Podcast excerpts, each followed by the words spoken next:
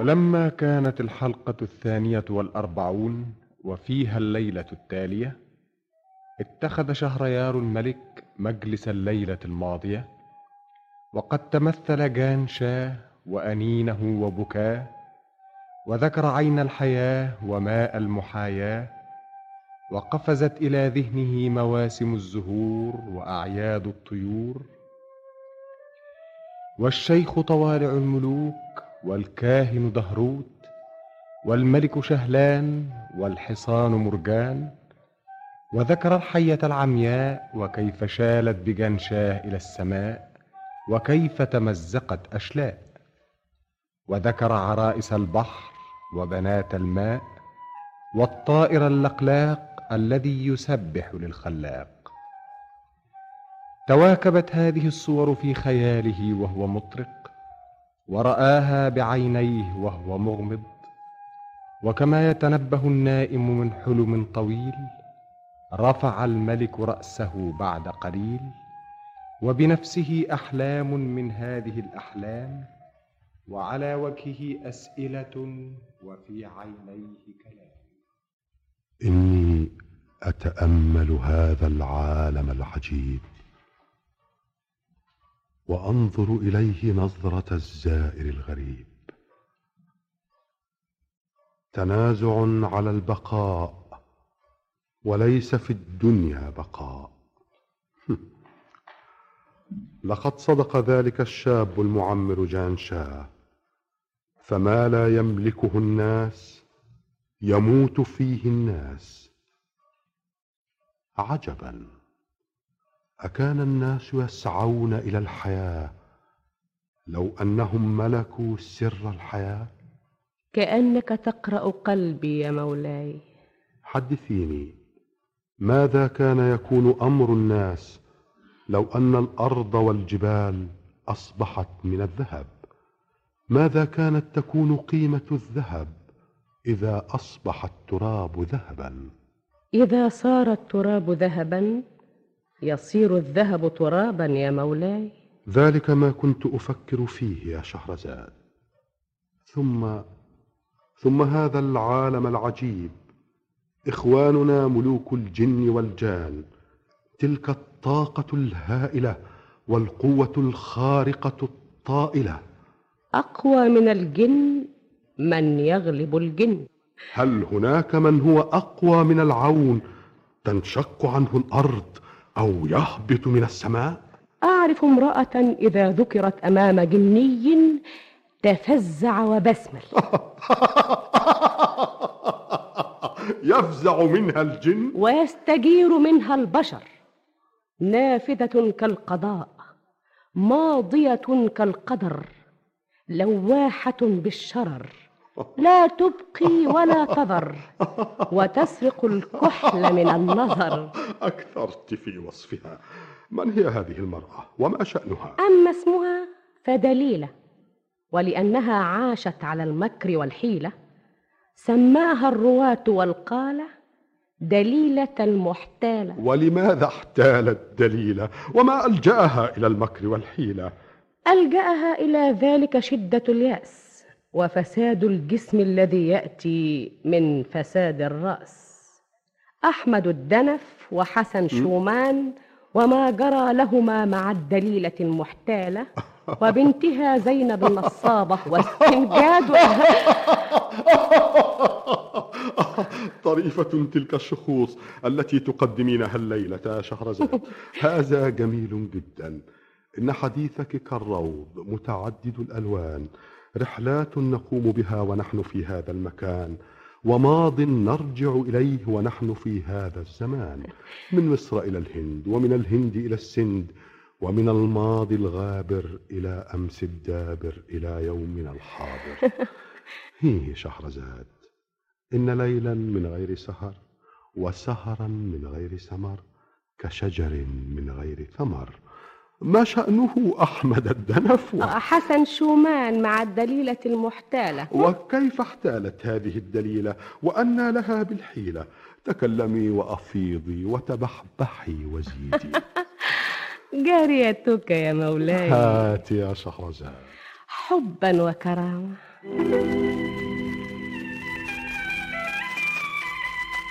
thank you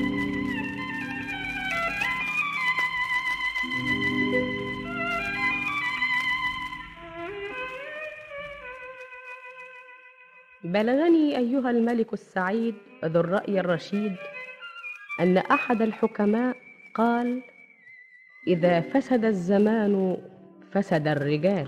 بل قولي إذا فسد الرجال فسد الزمان. ذلك ما أردت يا مولاي وذلك ما كان. ماذا كان؟ كان يا ما كان في قديم الزمان وسالف العصر والأوان. مملكة يقال لها مملكة صيدان وكان يحكمها سلطان ليس له على نفسه سلطان. وكان اسمه السلطان عنجر البزاز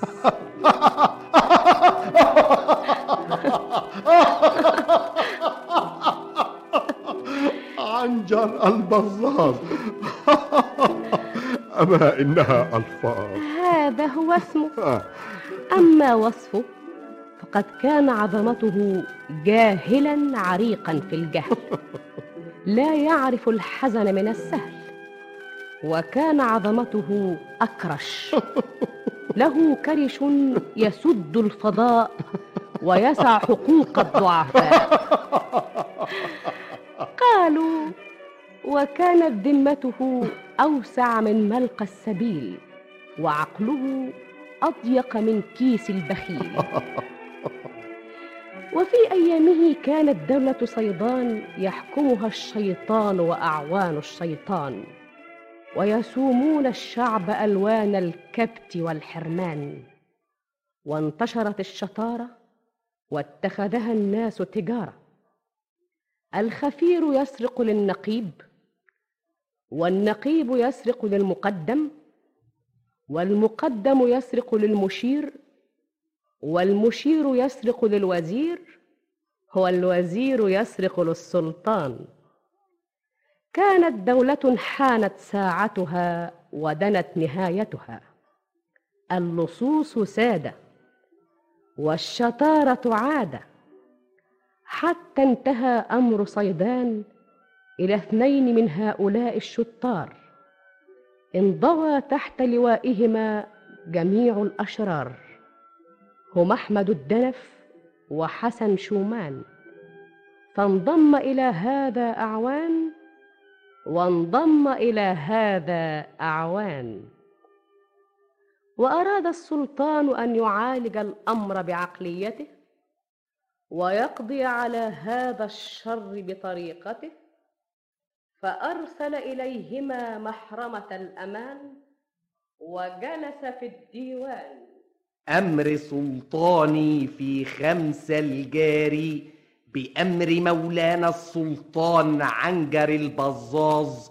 نظرا لما عرف لنا من أن المعلم ضرغام على علم تام وله تفانين. ها ها ها تمام. Evet evet. فقد تراءى لعظمة سلطنة الأبهة السنية. مم. تعيينه حمام جي أغاسي يقوم بغسل جسمنا المكرم أها. ودعك ظهرنا المعظم. كما يقوم بالتكبيس والتكييس ويمنح في كل شهر كيس. اكتب كمان امسك واحد خان. ويستولي على واحد خان. الخنن هو. أوف أوف أوف. أي واحد خان؟ ما فيش في بلد واحد خان؟ فيه كتير بس فيها أصحابها. اخرب بيت أصحابها. أنا والله والله مظلوم. أنا مظلوم ما قتلتهاش. ما فيش كلام. انت مش قاتلت هي؟ ابدا والله هي اللي قتلت روحها. انت ما ضربتش هي ضربت؟ أمال مين قطع هي قطعت؟ هي اللي قطعت نفسها. أنا والله ما جيت عندها. أنا والله خلاص! ما فيش كلام. في هنا أحكام. اذا كان إنت يرى في طلع إشارات مخفية يظهر براءة دي إيه ده جنيه اشرفي جنيهات اشرفية في الإيد مخفيات يمين شمال شمال يمين. في الإيد أنهين.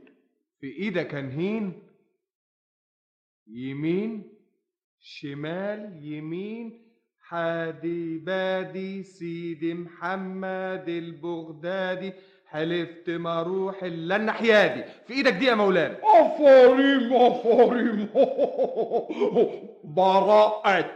براء فليحيى العدل إفراج فكوا قيودات ويدفع مية جنيهات أشرفيات. 100 جنيه؟ ليه؟ مدام براء يدفع أشرفيات. ده أنا ما معيش ولا ميدي ما فيش جنيهات أشرفيات في عقوبات؟ أشنكوا الله الله الله الله. يشنون يشنون إزاي يا مولانا؟ احمد ربنا. تعالى إزاي يا عالم يهود؟ يا عالم يهود يا عالم. الشاطر أحمد الدرف والشاطر حسن شومان. أوه أوه أوه أمان يا ربي أمان إحنا يا مولانا السلطان. معانا محرمة الأمان. في شكايات في فظائع في سرقات شكايات يوك فظائع يوك سرقات يوك. سرقات يجي هنا في خزانة سلطان يدفع جمكيات يميل حفلت تطلي عقلي بقلي سكر نبات يعني الشغل بتاعنا. اللي نهفه بعرق جبيننا. تهفوا عظمتك منا. في مرتبات عشان وظيفات. مقدم أحمد ميمنت مقدم حسين ميسرت آه لكن إحنا معلمين ورانا صبيان والصبيان وراهم صبيان والصبيان اكتب اكتب كشوفات. أهو عندك الواد علي كتف الجمل والواد حسن شر الطريق. ومحمود بواني ومصطفى حنيشة وشنكل وأبو حبيشة. كله كله اكتب كشوفات اكباز ماهيات كبير مستحفظا كبير مستحفظا يخرب بيت كبير مستحفظين مولانا. سلم مقدم قائد. اكتب صبيان مقدم كشوفات. عشان اكباز ماهيات ما فيش سرقات كل سرقات يجي هنا في خزانة سلطان.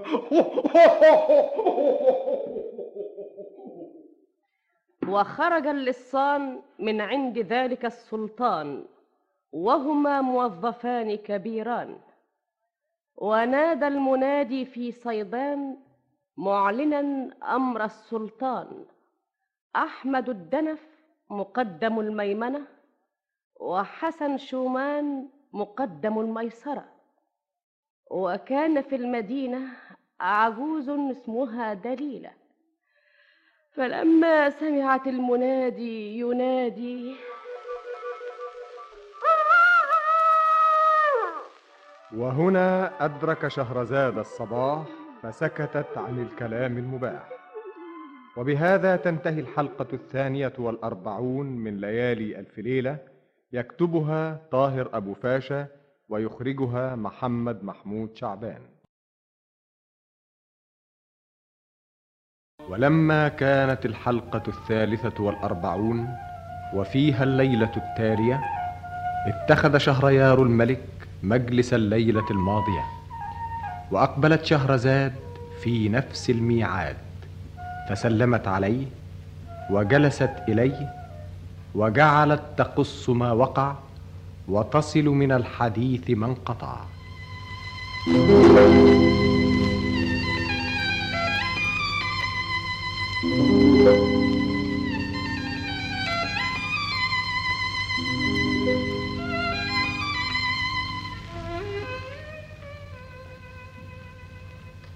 بلغني أيها الملك السعيد ذو الرأي الرشيد أنه كان بهذه المدينة عجوز اسمها دليلة وكانت هذه العجوز خفيفة اليدين تسرق الكحل من العين وتحتال على الثعبان فتخرجه من وكره ويتعلم منها إبليس فنون مكره.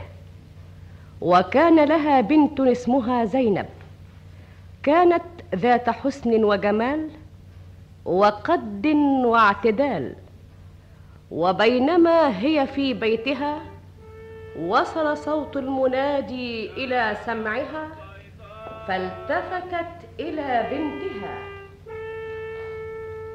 ها انت سامعة يا زينب؟ سامعه أنت يام افتحي الشباك اما نسمع كويس. حاضر.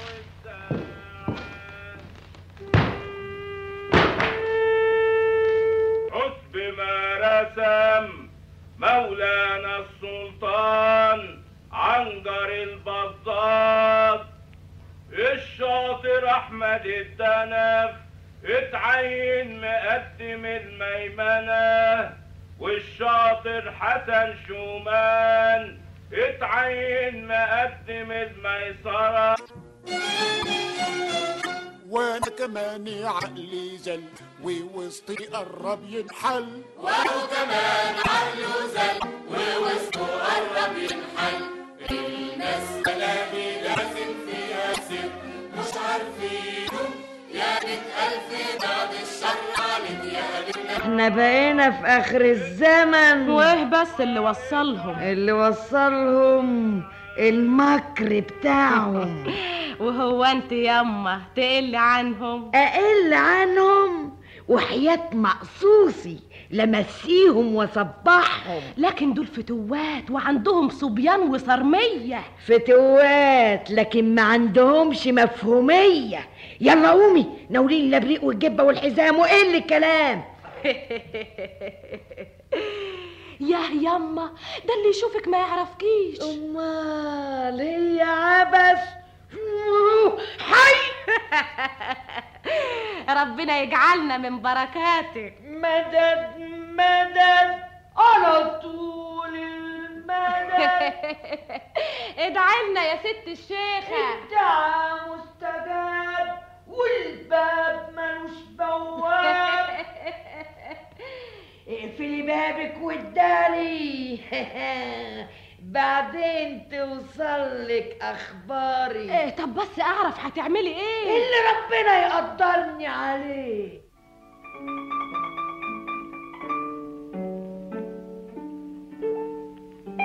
مين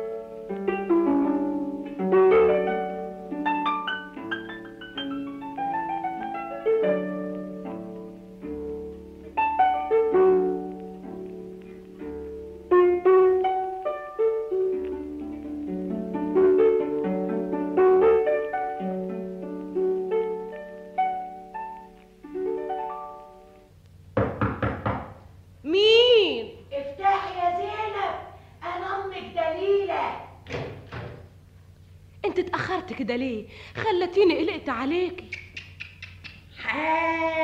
الله الله الله. إيه الحاجات دي؟ وإيه الحمار ده؟ طولي بالك عليا. ها يا بلية. اقفلي الباب. لا قريب ولا جار. سطر علينا الستار. يظهر إنك عملت العمايل وسويت الهوايل. أنا خرجت من عندك لابسه الجبة الصوف والحذاء وفي إيدي الأبريق ومشيت في الطريق. الناس تقابلني تبوس إيدي ويقولوا لي ادعي لنا يا ست الشيخة. فضلت ماشية لما حصلت الحارة اللي ساكن فيها الشاطر أحمد الدنف قعدت شمشم على أخباره. عرفت إنه متخانق مع مراته علشان ما بتجيبلوش خلفة وهو نفسه في العيال والخلفة. وفضلت واقفة على باب الحارة لما خرج من البيت وفات من قدامي. رحت داخلة الحارة وأنا عاملالي غارة. ووقفت هناك وقعدت افقر تحت الشباك. مدد مدد. على طول المدد. مدد يا سيدي أبو الحملات والسر والبركات والسر والبركات. يا بنتي يلي بتبصي من طاقتك. أنا؟ أيوه أنتي. ما تبكيش على بختك. إيش يعمل المتعوق؟ لا يحوق ولا يلوق. يا خبر حد شايف؟ دي بينها بتكاشف. يا ست الشيخة. مدد مدد على طول المدد. يا ست الشيخة تعالي. اطلعي يا ست الشيخة. يطلع نجمك ويسعد وقتك وتنفك عقدك. لا سؤال ولا جواب. دي مكشوف عنها الحجاب. بخت تقولي على فايدة ولا تعمل لي حجاب؟ اسمك يا بنت خاتون. اتفضلي يا ست الشيخة وأمك اسمها فتون. تمام تمام. مفيش كلام. ده كشف ولا إلهام؟ وجوزك مجنون غلطان مفتون والحق عليك يا خاتون. الحق عليا؟ جوزك نفسه في ولد ولا في بنية؟ أنا لفيت لما حفيت ما سبتش عطار ولا حد يفتح الكتاب ويقيس القطر ويعمل حجاب. رحت للشيخ أبو البركات واتمرغتي على عتبات هو في شيخ اسمه كده؟ ما تقوليش كلام زي ده. ده مش كويس. دستور يا سيادي. دستور يا سيادي. هاي! هاي! دستور يا سيادي. دستور يا سيادي. قومي معايا وارمي حمولك عليه ووشوشيه واطلبي منه اللي تطلبيه. قومي معايا قومي ما قومي أقدرش. ما خدتش من جوزي إذن. الاذن لصاحب الإذن. والبواب اللي قاعد على الباب. أنا هنزل أبعته مشوار. مسافه ما يمشي. أشاور لك تعدي. ولما نرجع بالسلامة أسبقك شوية. وأبعته المشوار وأديله نص دينار. مسافه ما يعدي. تفوتي أنت. ولا قطر ولا خبر ولا من شاف ولا من نظر. انت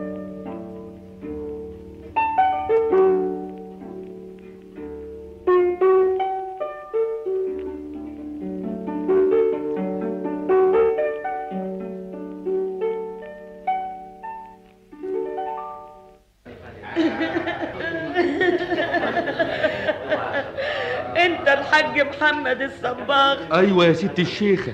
اتفضلي أول. أنت بتبكي ليه؟ إحنا يا ابني مجازين على باب الله. البيت بتاعنا وقع وصلبناه وما حلتيش غير بنتي اللي واقفة هناك دي. اسمها خاتون. وخايفة أأجر بيت. أقع في ناس مش كويسين. وإحنا ناس صالحين ومش عارفين نروح فين ونبات فين. أولاد الحلال دلوني عليك. اتفضل. إيه ده؟ فلوس؟ هو أنا اخد منك فلوس يا ست الشيخة. الدنيا جرى فيها إيه؟ اتفضلي مفاتيح البيت. عندك القاعة والطاقة والمنظرة. أنت عارفة البيت؟ أيوه في حارة المزيره أي خدمة؟ اتفضلي المفاتيح هم مدد مدد على طول المدد.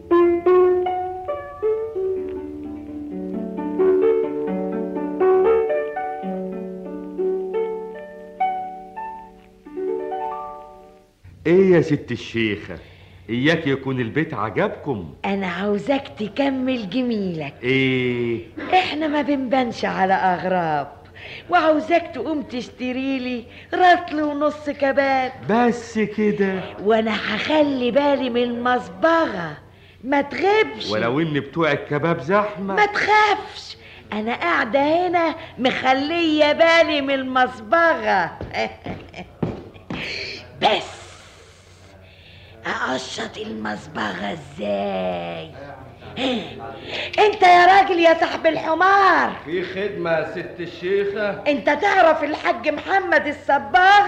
سيد الناس.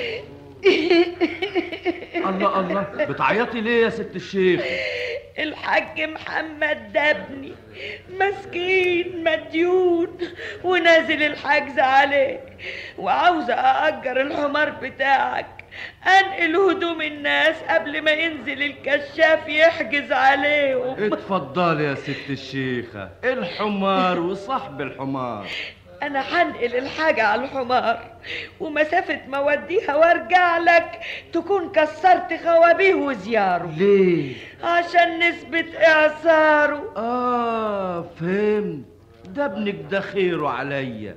أنا هخليها لك السقف والدكة. يلا شوف شغلك عبال ما ارجع لك مسكين الحاج محمد. هيه والله ما يستاهل كده. هيه هيه الله أنت بتعمل إيه؟ الله بتعمل إيه؟ حاج محمد. أنت مجنون. ده أنا زعلانك منك مديون. مديون إيه؟ أنت بتكسر المسبغة ليه؟ الله فين الحاجة؟ حاجة الناس. والدتك لمتها على الحمار. والدتي ماتت. أمال مين الشيخه اللي كانت هنا؟ هي اللي عملت كده. ونقلت كل الحاجة على الحمار. ده أنا عقلي ضاع. الله أنت رايح فين وسايبني؟ كنت عاوز حمارك حصلني.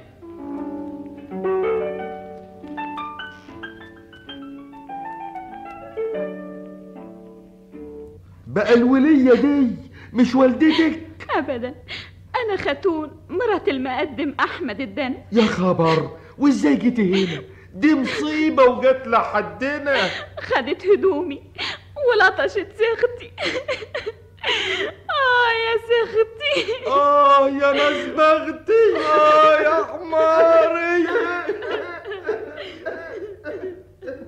وظل الضحايا الثلاثة يبكون الصباغ والحمار وخاتون. ووصلت أخبارهم إلى السلطان عنجر البزاز فغضب واغتاظ وتأسف غاية الأسف وأرسل يستدعي أحمد الدنف. فلما كان مولاي.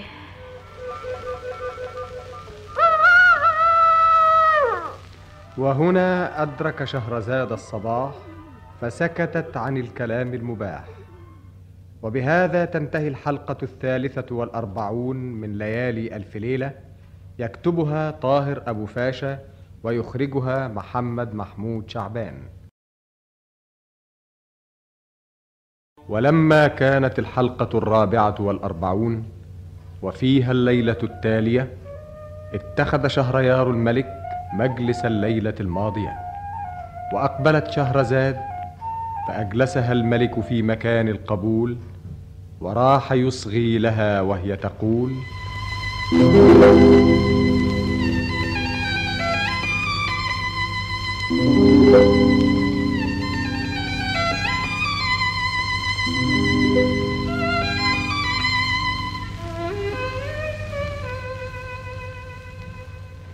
بلغني أيها الملك السعيد ذو الرأي الرشيد أن الدليلة المحتالة بعد أن لعبت بضحاياها الثلاثة الصباغ والحمار وخاتون وقف الثلاثة يبكون ووصلت الأخبار إلى السلطان عنجر البزاز فاستشاط من الغضب واغتاظ وتأسف غاية الأسف واستدعى أحمد الدنف فلما دخل عليه الشاطر أحمد هاج السلطان عنجر وأرغى وأزبد وأبرق وأرعد. أوه أوه أمان يا ربي أمان.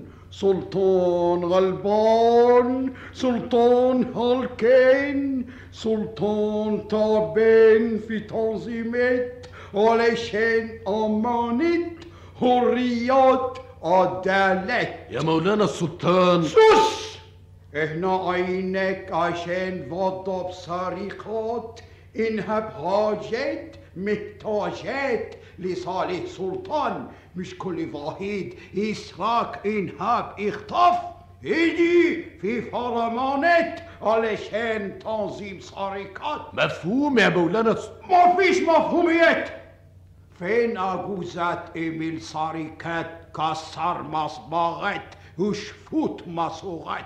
والعجوزة دي بس أجيبها منين بس؟ وأعرفها إزاي؟ البلد كلها عجايب سوس عجوز مش مظبوط عشان بلد كله عجوز.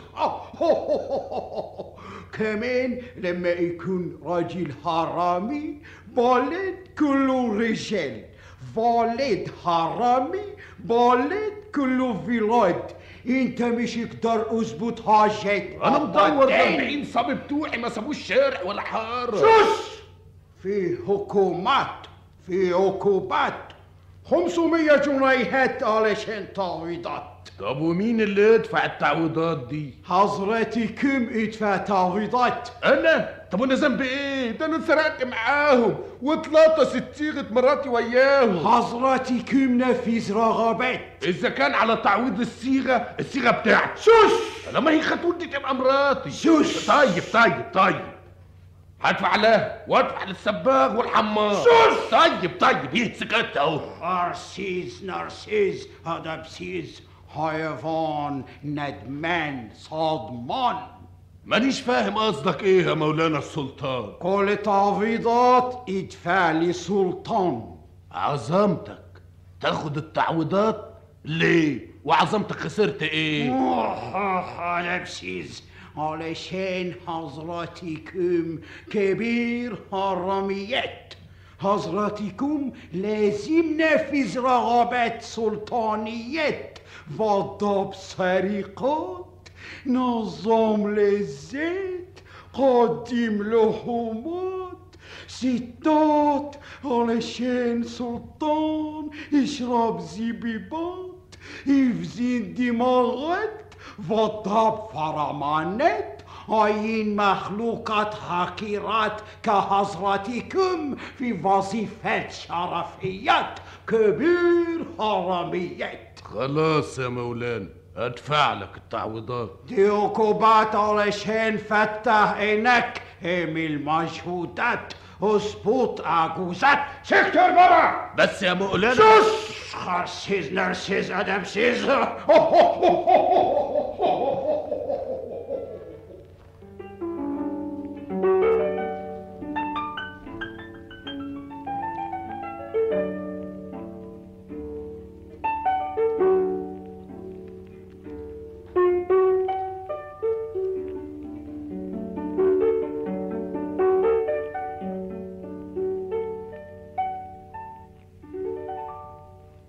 أنتوا سمعتوا اللي حصل؟ إزاي الكلام ده؟ وازاي الرئيس أحمد يقبل يعمل إيه؟ تعويضات هي اللي ياخدها السلطان. التعويضات إذا كان ولا بد ياخدوها اللي انسرقوا مش السلطان. ما قلنا من الأول بلاش نشتغل مع السلطان عنجر. بس. الريس أحمد. الرئيس أحمد. إزاي تدفع تعويضات للسلطان يا مقدمي؟ مش عاوز كتر كلام. إحنا كام؟ أربعين. كل واحد منكم يدفع 10 جنيه. ليه؟ وإحنا ذنبنا إيه؟ أنت بتقول إيه؟ دي مش تعويضات دي عقوبات. عقوبات إيه؟ امال إحنا حرامية الميري ليه؟ ما دام السلطان وظفنا حرامية ما يصحش يبقى في حرامية غيرنا. من هنا ورايح أي سرقة تحصل هندفع عنها تعويض للسلطان. وليه بس السلطان؟ مش عاوز كلام بالمرة. حد يقدر يقول للغولة عينك حمرة؟ القايم على كتف الجمل. نعمين يا ريس تاخد معاك عشر رجالة وتروحوا حارة السيالة. ما تسيبوش ولا عجوزة. اياك تقع في العجوزة المحتالة حسن شر الطريق. نعمين يا ريس. تاخد معاك عشرة وتروحوا حارة الأنطرة ما تفوتش ولا قاعة ولا منظرة محمود بواني. نعمين يا ريس. أنت كمان تاخد عشر صبيان وتروحوا شق التعبان. ما تسيبوش لا بيت ولا دكان. حسن حنيشة شنكل أبو حبيشة. يلا رجالة. يلا رجالة. على العجوزه المحتاله يلا رجالة. يلا رجالة.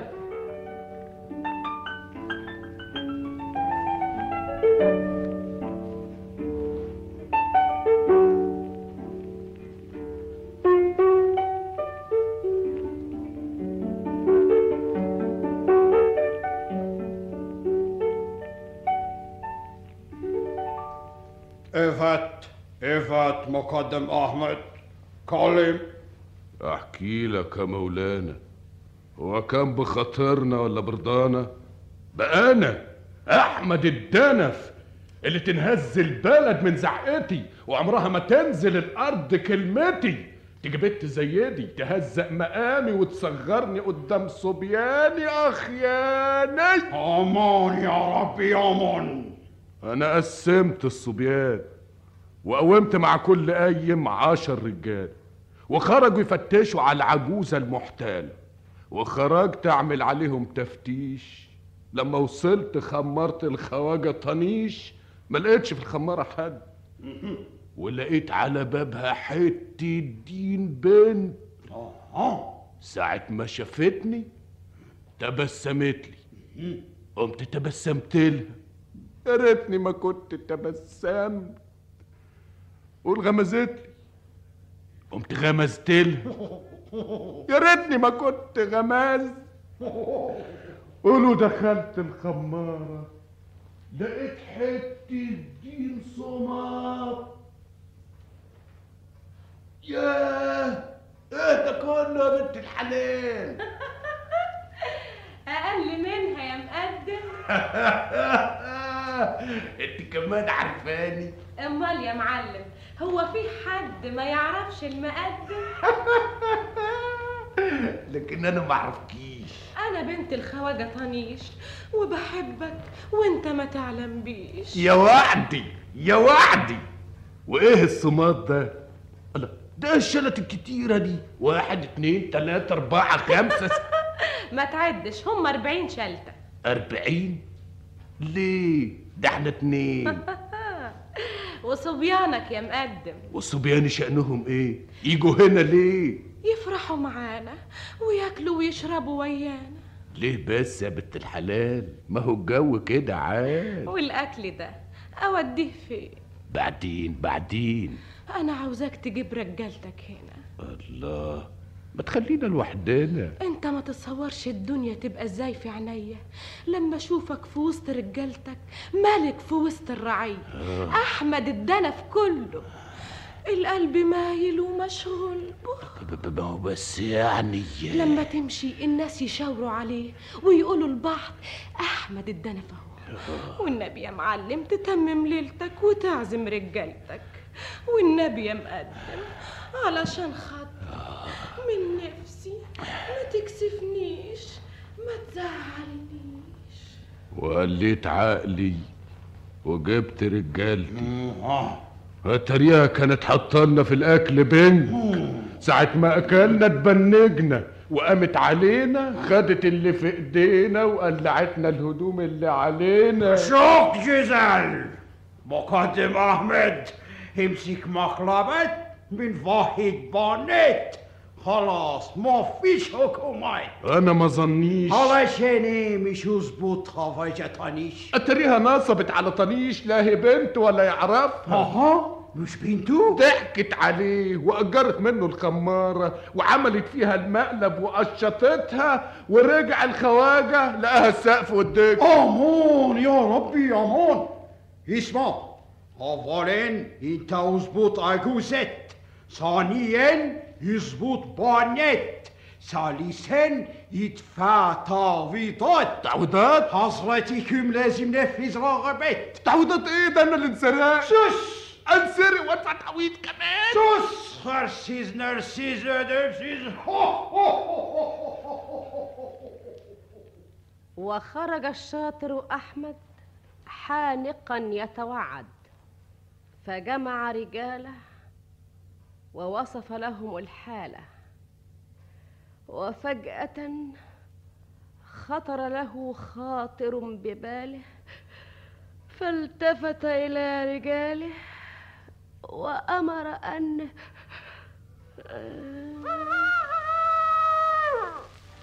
وهنا أدرك شهرزاد الصباح فسكتت عن الكلام المباح. وبهذا تنتهي الحلقة الرابعة والأربعون من ليالي ألف ليلة يكتبها طاهر أبو فاشا ويخرجها محمد محمود شعبان. ولما كانت الحلقة الخامسة والأربعون وفيها الليلة التالية اتخذ شهريار الملك مجلس الليلة الماضية وأقبلت شهرزاد كخيال حائم في هذا الجو الحالم وحولها أسرار وعوالم فتقدمت وتأخرت وحيت وسلمت ثم جعلت تنص الكلام وتربط الحوادث والأيام. thank you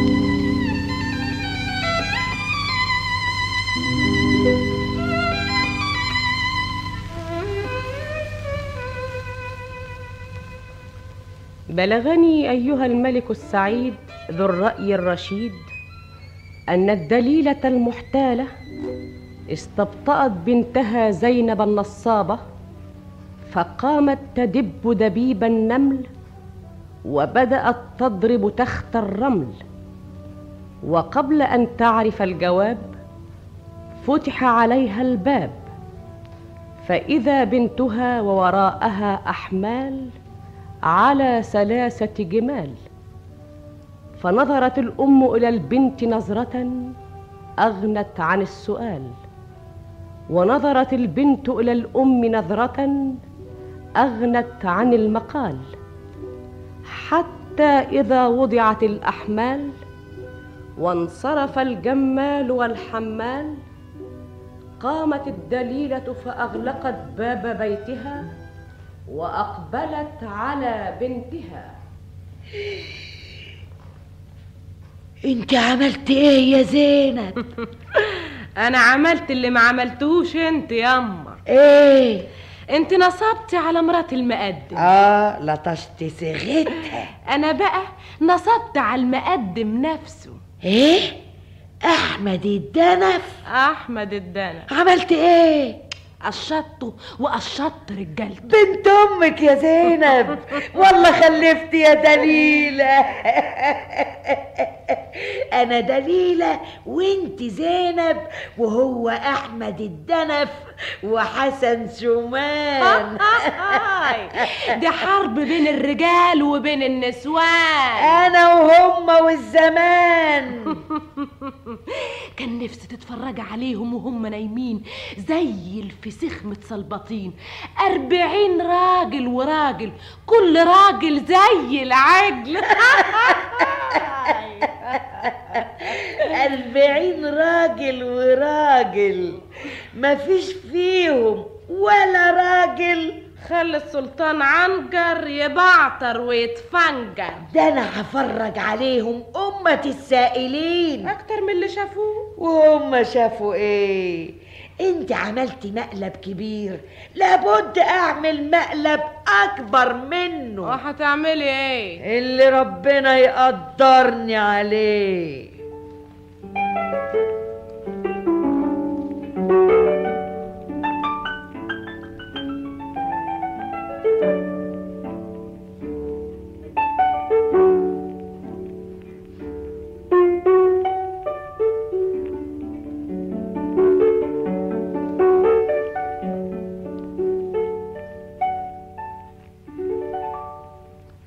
وش عرفك إن اسمها دليلة الحمار اللي شافها. هو عارفها؟ الوحيد اللي يعرفها. طب ما تجيبوه يقول لنا وعلى متواها يدلنا. مفيش فايدة بالمرة.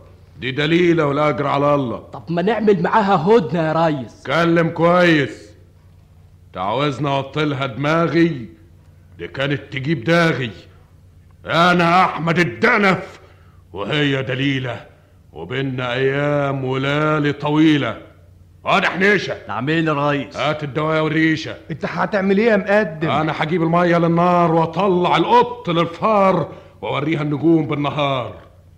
إذا كانت دليلة حية هجيب لها الحاول اللي يكسر سنانها. مين ده يا مقدم؟ دلوقتي تعرف يا قايم واضح نيشة؟ الدوايا هي والريشة. هات الرمالة وتعالى خط لي مكتوب وأوصف الحالة. اكتب عندك. من المقدم أحمد الدنف إلى أكبر صبيانه أكبر صبيان فتوة مصر فتى العصر ولدنا علي الزيبق المصري. علي الزيبق؟ الزيبق. مفيش غيره. إحنا عندنا أخباره. هو اللي هيطلع الحية من وكرها ويكفينا شرها. كمل يا حنيشة. إيه. امسك الريشة. قول يا سيد. بعد السلام والذي منه وحشتنا مقلبك المحبوكة وحيلك المسبوكة. المسبوكة. وفي عندنا مجال ما تسدش فيه رجال. رجال. فإذا وصلتك الرسالة والمرسال المرسال. تشد الرحال وتحضر في الحال. في الحال. ومرسول لك جوابنا يا بطل مع ولدنا علي كتف الجمل. كتف الجمل. فالامل حضورك بالعجل. بالعجل. بس رمل الجواب طويل وتتوكل على الله وتقوم على مصر في المركب اللي قايمة النهارده العصر. ولما تبقى هناك اسال الفتوات مش هتلف كتير. علي الزيبق اسم كبير وفتوة شهير. أمرك يا مقدم. خد دول علشان تصرف منهم. مع السلامة. ما تغيبش عليا. تروح في المركب اللي رايحة وترجعوا لي في المركب اللي جاية.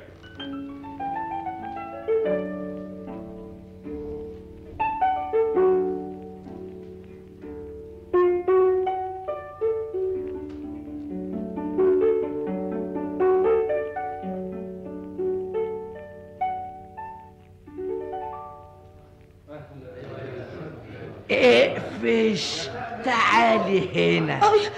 الله الله الله. الحمار. أيوه يا دليلة الحمار اللي سرقت منه الحمار وخليت عقله طار. استر عليا يسترك الستار. ده أنا حكويكي بالحديد والنار. ما تفضحنيش. استر عليا أنت يا وش الأذية؟ إلهي ما يغلب لك ولي. أنا عايز حمار. إذا كان على الحمار حمارك موجود. فين؟ عند المزين. اللي اسمه القسطى مسعود. تعال معايا وامشي ورايا واستر على الولاية. ربنا يستر وليانا. ما هو ده قضايا؟ وفر إزاي من قضايا؟ استنى هنا على باب الدكان اما اكلم لك لسطى مسعود علشان يجيب لك الحمار. بس اوعى يكون فيها مقلب. يمو المقالب يا دليلة. حضرتك لسطى مسعود. أهلا وسهلا ده أنت شرفتي. الله. مالك يا أمي؟ سماح يا سيدي سماح. أنا وليا مكسورة الجناح. ما تبكيش يا والدتي. بختي واسمتي. إيه بس اللي أنت عايزاه مني؟ شايف الجدع اللي واقف هناك على باب دكانك؟ آه. ده ابني. وطنا قلبي ما حلتيش غيره. مسكين كان تاجر حمير وكان عنده حمير كتير. دي الشوطة نزلت فيهم ما سابتش ولا حمار.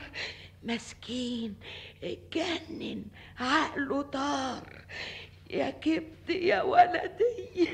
لا حول الله يا ولاد وعملتي إيه؟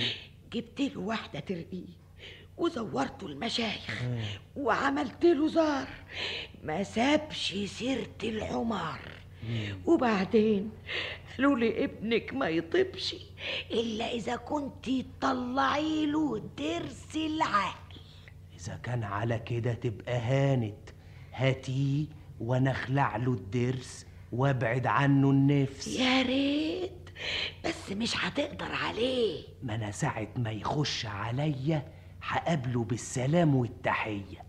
واغمز الصبيان يروحوا طابقين عليه وماسكين ايديه. هيصرخ ويزعق. يصرخ يزعق. يقول لك حماري. أقول له في داري اطمن انت وتوكلي على الله. تعالى تعالى اتفضل. أيوه. فين الحمار؟ لا حول الله. ده جنانه صعب قوي. الحمار في الدار. اتفضل استريح جوه الدكان أما ابعت لك حد من الصبيان. اتفضل اقعد هنا. يلا يا ولاد تعالوا سلموا عليه. أهلا وسهلا. يلا اهجموا عليه. إيه ده؟ امسكوا ايديه أنتوا بتعملوا إيه؟ ما تخافش ما تخافش. بسيطة هي اللي بسيطة. انت هتعمل إيه؟ إيدك يا راجل. امسك دماغه هاي هاي اتك على صداغه اوعى يفلت من إيدك.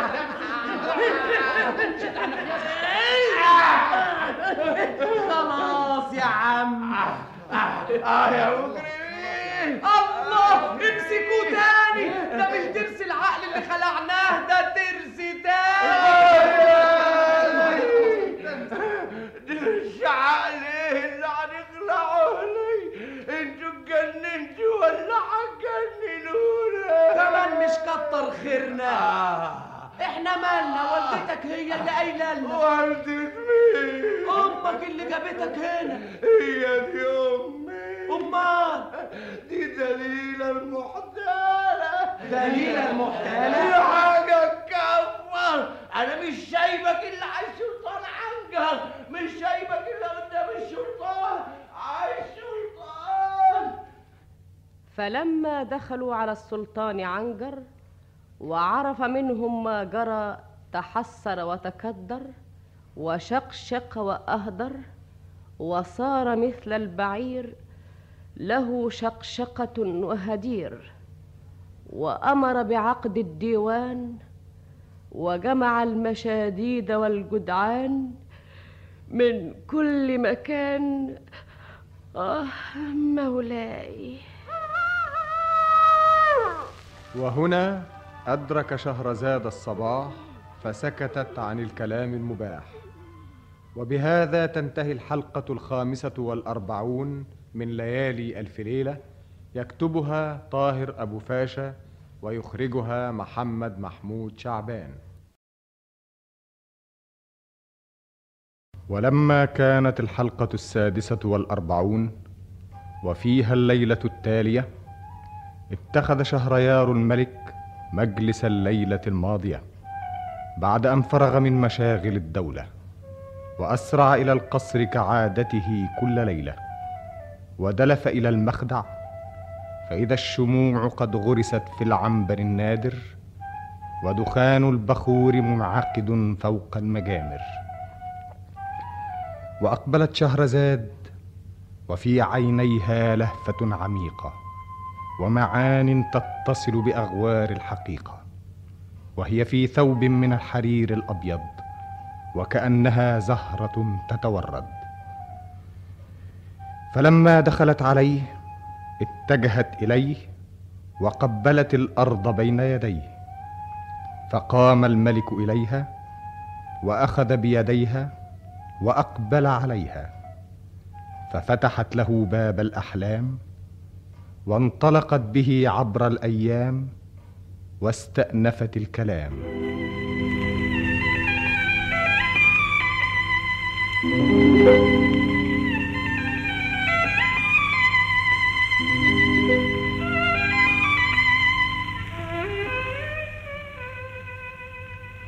بلغني أيها الملك السعيد ذو الرأي الرشيد أن حيل الدليله أصبحت حديث أهل المدينة وفي كل يوم تصبحهم بمكيدة وتمسيهم بحيلة جديدة.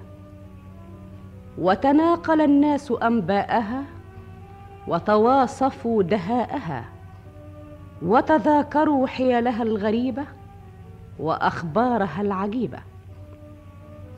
وصارت الدليلة المحتالة أسطورة تروى وحكاية تحكى فهي تخرج الحية من وكرها كما تخرج المحجبة من خدرها وتروع الحضر والمدر وتلعب بالبيضة والحجر. وسقط في حبائلها الشطار كما سقط الأغرار وبدت للسلطان الهزيمة أمام هذه الشاطرة اللئيمة. فغضب السلطان عنجر وبرتم وبربر وشقشق وأهدر وصار مثل البعير له شقشقة وهدير. وأمر بعقد الديوان وجمع المشاديد والجدعان فأقبلوا من كل مكان وعلى رأسهم أحمد الدنف وحسن شومان وانعقد الديوان في قصر السلطان وبنتها زينب. دي رخرة كاينة انت سمعت على آخر مقلب؟ دي طلعت المقدم من هدومه. كل ما افتكر المزين والحمار. معلش يا زهر.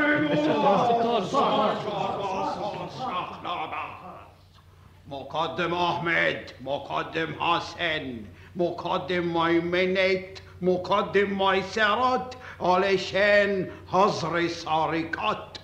ما فيش حظر سرقات ما فيش وظيفات بعدين اعمل دليلة محتال مقدمات الله!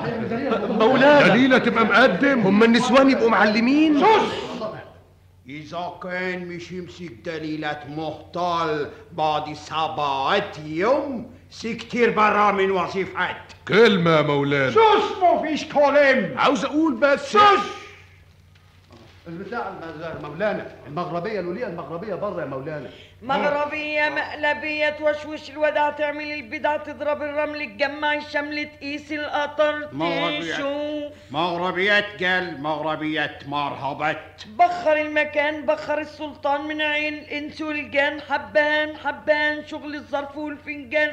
قول يا رحمن. يا رحمن. قولها كمان. كمان يا رحمن. إيش يطلب السلطان؟ اسمع أنت اعمل امور سحريات علشان أفكار أسرار سلطانيات أفكارك محسوبة مقرية ومكتوبة والعتب عن النظر وش يعمل الحذر؟ خد وشوش الذكر ايفت قول له على اللي في بالك يظهر فالك ويبان حالك وتشوف. دليلات محتلة نصابات دليلات محتلة نصابات. اسمع يا عنجر قبل ما بخر. قدامك رزية في صورة ولية زي الجن مخفية. تمام تمام تمام. قدامي اسمها وشكلها ورسمها. أها. وقعتها تقيلة وحكايتها طويلة واسمها دليلة. أمان يا ربي أمان.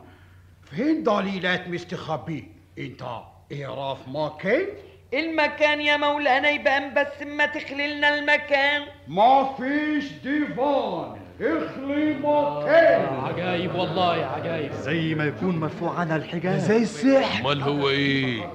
اقفلوا الباب ينشال الحجاب ويبان اللي غاب اكفي البوابات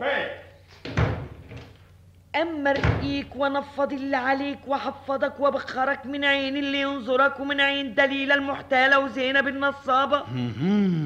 نصاب كبير. يا عنبر يا شنبر بخر السلطان عنجر أبخر وأسخر وأقدم وأخر أبخر وأسخر وأقدم وأخر أبخر وأسخر وأقدم وأخر. في ريحات دخانات يدور دينا ويت يا فسوخ يا فسوخ مولانا يدوخ يدوخ ما يعرف ملوخ من توخ يدوخ يدوخ يدوخ. حبان حبان يروح دان ينيم السلطان. ينام ينام يحلم أحلام ويشوف أوهام. نام نام نام.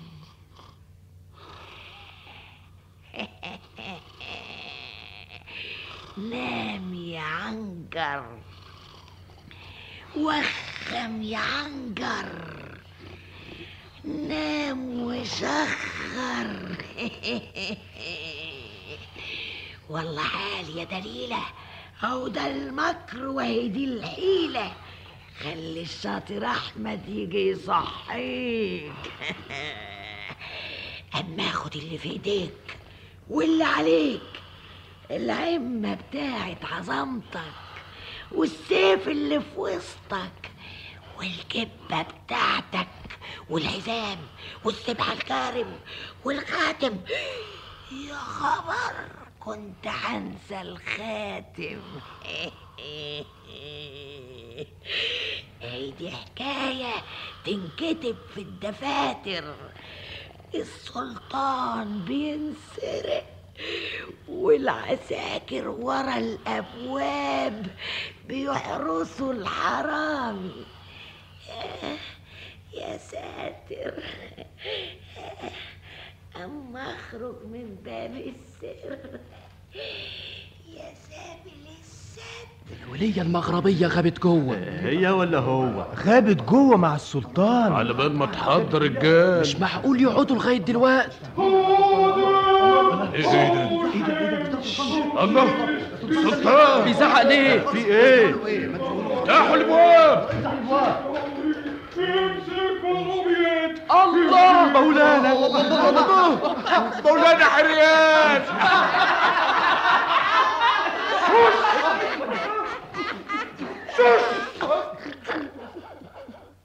مقدم احمد انت امسك معربيات سرق امامات سلطانيات خاتم سيف ملبوسات.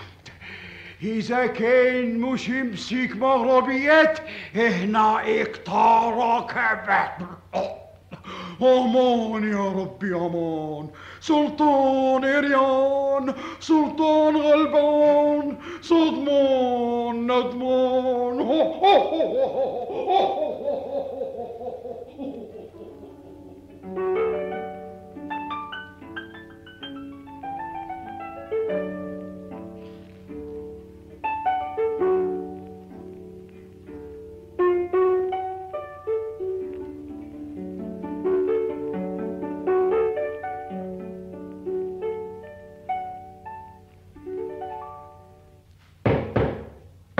استنى عندك. ما تفتحش يا حنيشة. افتح الباب يا حنيشة. أنا عارف دي خبطة مين. مين؟ مين يا معلم؟ ده الحاوي اللي هيمسك الحية. افتح الباب يا حنيشة.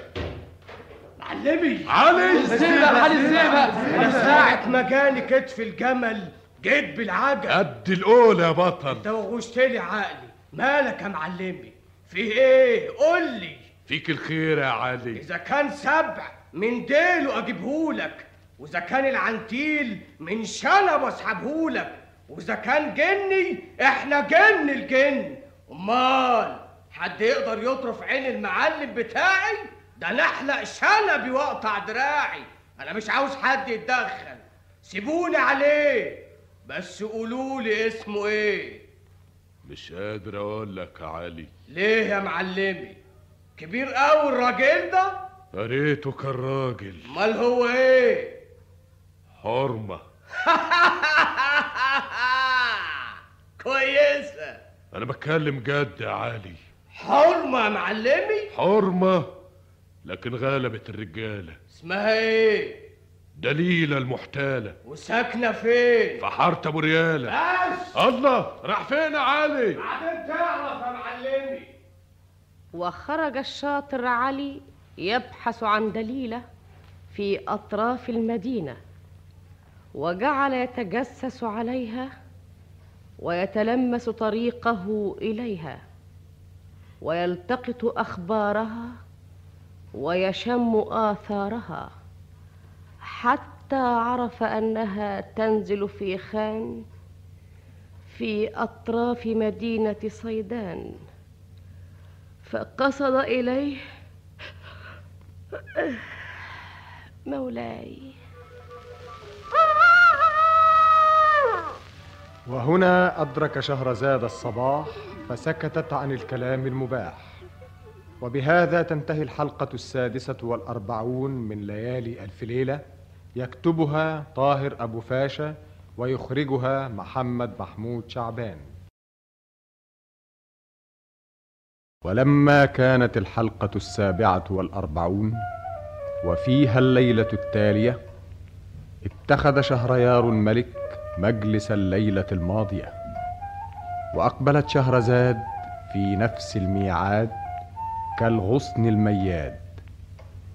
يحمل بين أوراقه ثمار الأحلام وتتنفس في ظلاله قصص الأيام.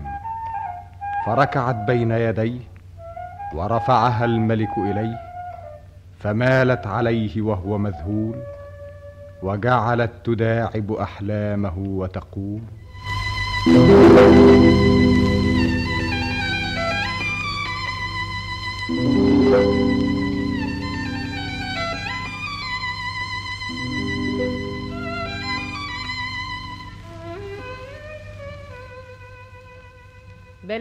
أيها الملك السعيد ذو الرأي الرشيد أن مملكة صيدان في هذا الزمان وفي عهد هذا السلطان كانت مسرحا لمهزلة هي مأساة.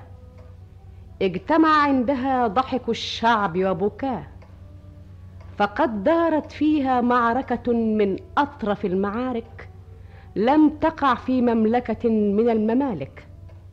معركة تضحك الثكلان ولم يسمع بمثلها إنسان.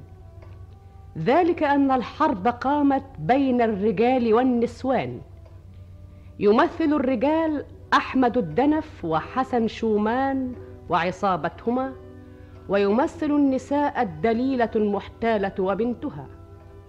وضحكت المدينة فقد غلبت آدم حواء وبطشت بالرجال النساء وانتصرت مكايد الحريم وإن كيدهن عظيم. وأرسل المقدم أحمد الدنف إلى مصر يستنجد بأكبر صبيانه وفتى فتيانه الشاطر علي الزيبق. فلما وصل إلى صيدان وعرف ما فعلته الدليلة مع الجدعان ترك العصابة وقام يجري وحده إلى المدينة لينتقم لمعلمه من الدليلة. وحاولوا أن يدركوه فلم يلحقوه. فلما غاب وأطال الغياب خشيت العصابة أن يتوه أو يكون قد أصابه مكروه. لذلك اجتمع الشطار الأربعون وبينما هم مجتمعون. دي خبطة الشطر علي وما يفتح حنيشة. علي. أيوه يا معلمي شغلتنا عليك يا راجل. الله. فين هدومك يا علي؟ الله انت عامل في روحك كده ليه؟ مفيش. لا في. قول لي حصل إيه؟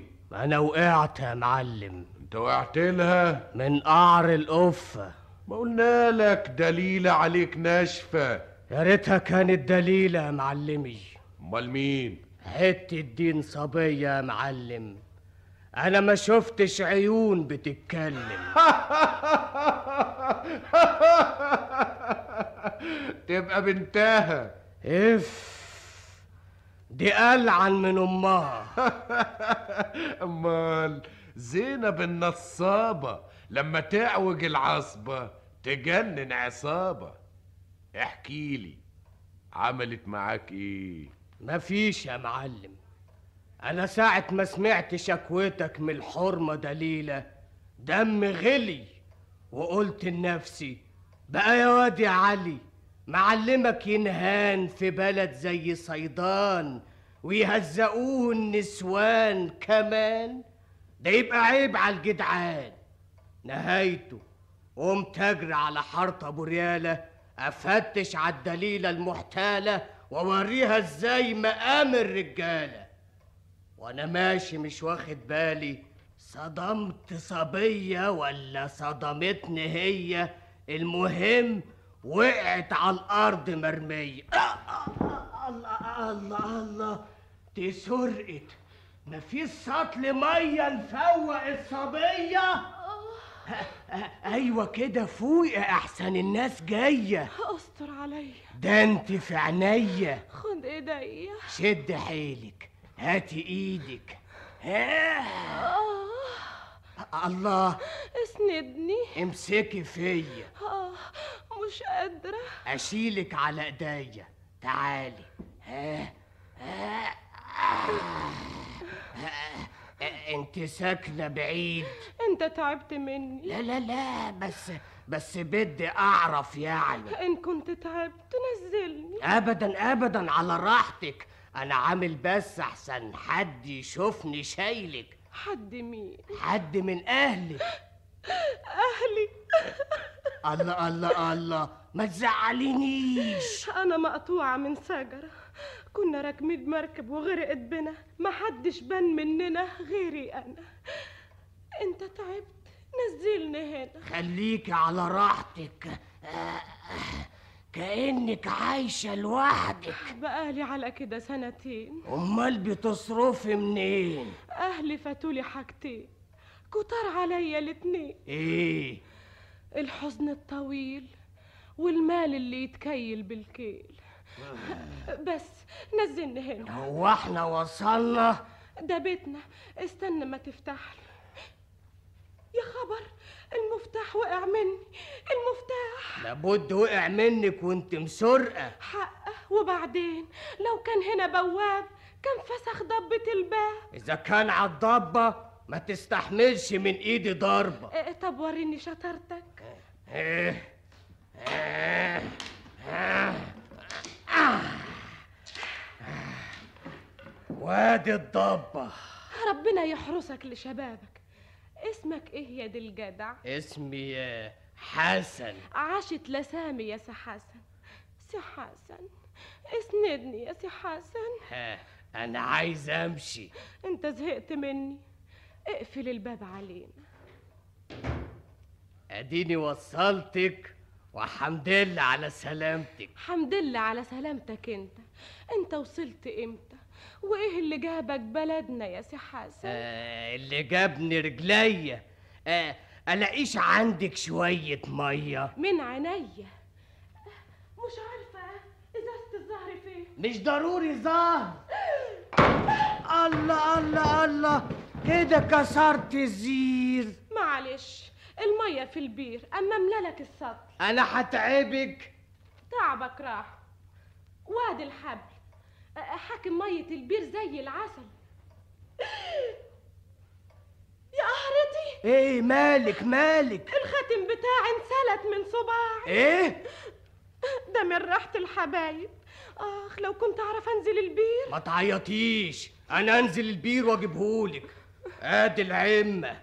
وادي العباية. أه، والقفطان. ها؟ أه، اقلع الخاتم لحسن يقع منك تحت وادي الخاتم. أنا هتعلق في الحبل وانزل. اوعي تسيبي الحبل أحسن ما أعرفش أطلع. إزاي؟ ده أنا هشدك. خليكي ماسكة كويس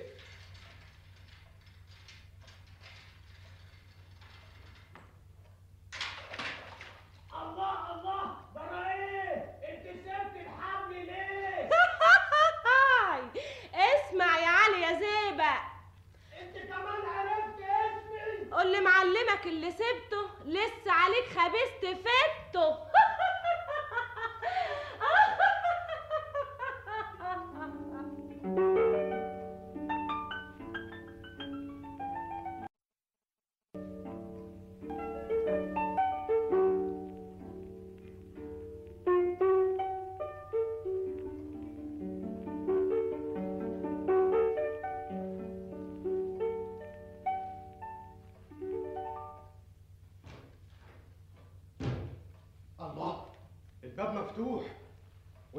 مفسوخة إيه هو؟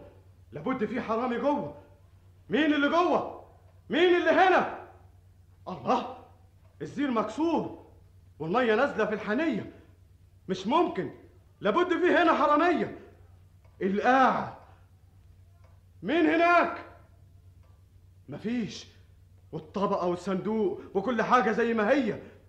امال سرقوا إيه الحرامية؟ فين السطل؟ الله! السطل سقط في البير. أما نزل الخطاف. آه، بس. آه ياه ده تقيل قوي. أصلها إيه؟ الله بسم الله الرحمن الرحيم. في حد في البير؟ عفريت الحقوني الحقوني. تخافش ما تخافش. أنا مش عفريت مش عفريت. تبقى الحرامي. أمال أنت إيه؟ وإيه دخلك بيتي يا حرامي؟ ابدا والله أنا ما سرقتش حاجة. شوف حتى حتى أمال داخل هنا ليه؟ أنا ما دخلتش بيتك. لو كنت تطول بالك بس وتسمع أنا هقول لك إيه؟ هتقول إيه يا شيخ الحرامية؟ بس لو كنت تطول بالك عليا أنا نزلت استحمى في سيحون وأنت عارف الأبيار ميتها بتجيلها من بحر سيحون أيوه بصيت لقيت الموج حدفلي على طيار والطيار خدني وفضل ماشي بيا تحت الأرض لما لقيت نفسي في البير ده انت حمار ولا بتستحمرني ليه؟ امال الزير ده هو اللي كسر نفسه ما أنا جايلك في الكلام وأنا قاعد في البير سمعت ناس بيكسروا باب وسمعتهم بيقولوا يلا نشيل قبل ما يجي قمت عرفت انهم حرامية رحت زارع من قلب البير هم سمعوني. وطاروا على طول. وهم خارجين اتكعبلوا في الزير راح مكسور. ادي يا سيدي حكاية الزير. أنا راخر بقول مفيش حاجة اتسرقت ليه؟ أديك عرفت ليه. لا مؤاخذة كنا حنظلمك. تعالى أنا حدلدلك الحبل تاني. استنى امالي وخرج الشاطر علي من البير ورجع إلى العصابة بعد أن فقد عمامته وثيابه وحكى لهم ما أصابه فعرفوا أنها زينب النصابة. وعندئذ أقسم أمام الرجال أن ينتقم في الحال. وقام إلى صندوق صغير. مولاي.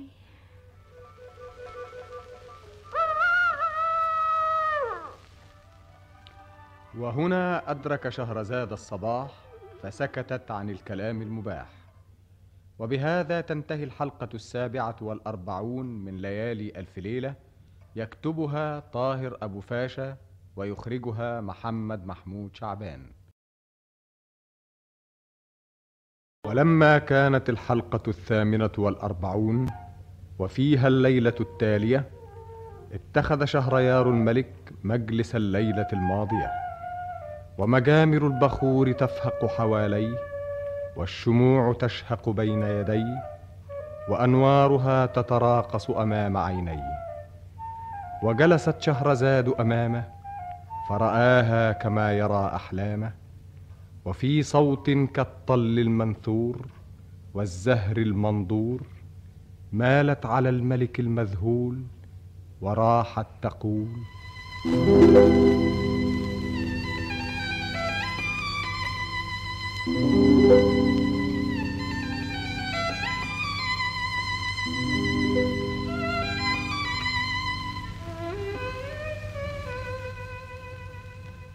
بلغني أيها الملك السعيد ذو الرأي الرشيد أن الشاطر علي لما قص على العصابة ما جرى له مع زينب النصابة؟ وكيف ضحكت عليه وسرقت ثيابه؟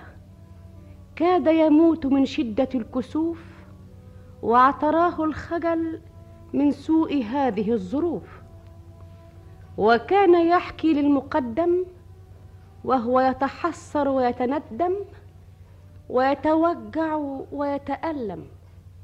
فلما أتم كلامه وشرح آلامه اتجه إليه المقدم بالملامة.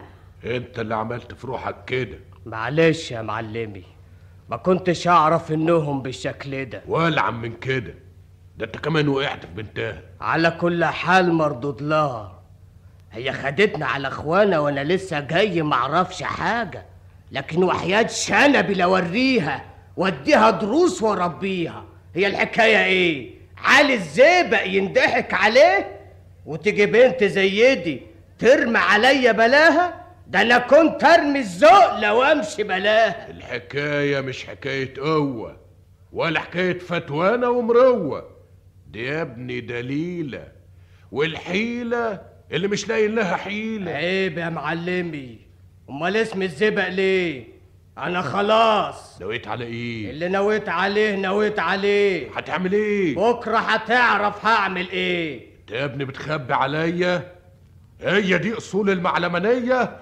خسارة التربية. ما اقصدش يا معلمي. طب صلي على النبي. انت المعلم وأنا الصبي والواجب. هو حد في الزمان ده بيعرف الواجب؟ برضه العين ما تعلاش على الحاجب. ما تحربش الدليلة الواحدة. لا انت قدها ولا هي قدها. أصل البت زينب لما سرقت هدومي سرقت معاها اللي في هدومي. كتير يا علي. حاجة ما تتقدرش بمال. إيه سرقتني. يعني خدت إيه؟ بقول لك سرقتني. سرقتني كلي. خدت قلبي. أرمي. توقعت يا علي. وقعت ولا حدش استلقاني. آخ ياني. من ساعة ما شلتها على إيديا ومشينا نتكلم أنا وهي. وقلبي بقى على قلبها حسيت بحبها. وكتمت حبي وخبيت عليها. ده انت وقعت في ايديها. انت على كده ما عادش تنفع. إزاي يا معلمي؟ بكرة تسمع. إذا كان الراجل بحر الحرمة تعكره وإذا كان سبع عينيه هتجرجره وإذا كان نار أنا ما تبردش ناري إلا إذا كنت أخد طاري. وتبقى زينب مراتي ودليلة تبقى حماتي. وترق الدنيا وتهدى الحالة ويمشي على النسوان كلام الرجالة. إحنا جايبينك تتجوزها. ما هو إذا اتجوزت بنتها أبقى غلبتها. أوعى تعملها بعقلك. اللي مقسوم لك لابد يوصل لك. انت حر. أنا قلت لك رأيي. وزعلان مني. بس مش مخلصني. هل جبتك يا عبد المعين تعني؟ اطمن يا معلمي أنا هصطاد الحية وأمسكها بإيديا.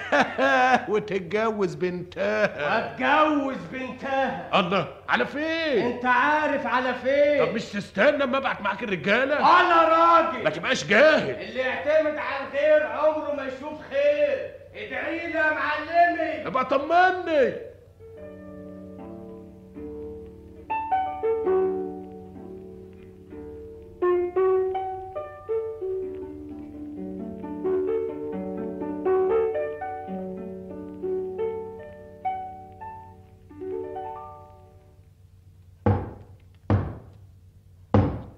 خبطة عالي وما يفتح يا حنيشه استنى عندك استنى.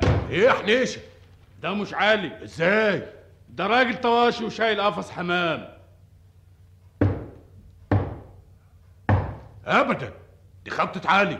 افتح يا حنيشه ياشي ياشي جاي لك ماشي في شكل طواشي. حكر فكر حذر بزر يطلع مين؟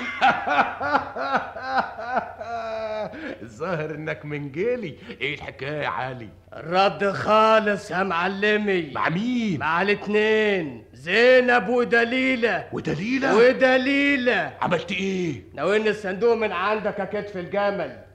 أما أخرج من توب الطواشي وأرجع تاني لشخصية علي. حاكم اللون ده ما يطلعش إلا بداوة ما يعرفوش العطار. عملت إيه يا مكار؟ باختصار خدنا الطار. ودخلت عليها بسبت الخضار. خضار إيه؟ دليلة سابت حارة أبو ريالة ونزلت في الخان اللي في السيالة. الخان ده فيه اتنين سفرجية. ضربت معاهم سحوبية. بعد ما دهنت نفسي وغيرت حسي. وحطيت لواحد دواء ما قدرش يرفع دماغه. قام زميله استرجانة اشتغل بداله وقف مكانه. وجاتني الفرصة يا معلم. كمل. حطيت السم في أكل الكلاب والبنج للخدامين والبواب. وعملت نفس الحيلة وبنكت الدليلة والبت الجميلة وخدت اللي عليهم واللي كان في إيديهم. وقبل ما أخرج من الباب حطيت جنب دماغها جواب.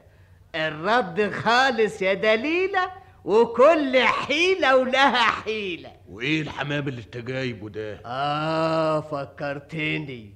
أنا لقيتها حطاه جنبها على السرير. قفص الحمام ينحط على السرير ليه؟ انت عارف الحمام ده إيه؟ أنا قلت لابد وراه سر وقلت أجيبه إن منفعش مش هيضر. ده الحمام الزاجل. اللي بيشيل الجوابات والرسايل والحمام ده عندها أغلى من والد قلبها. أنتوا شويتوه بالعجل؟ البركة في عالي كتف الجمل.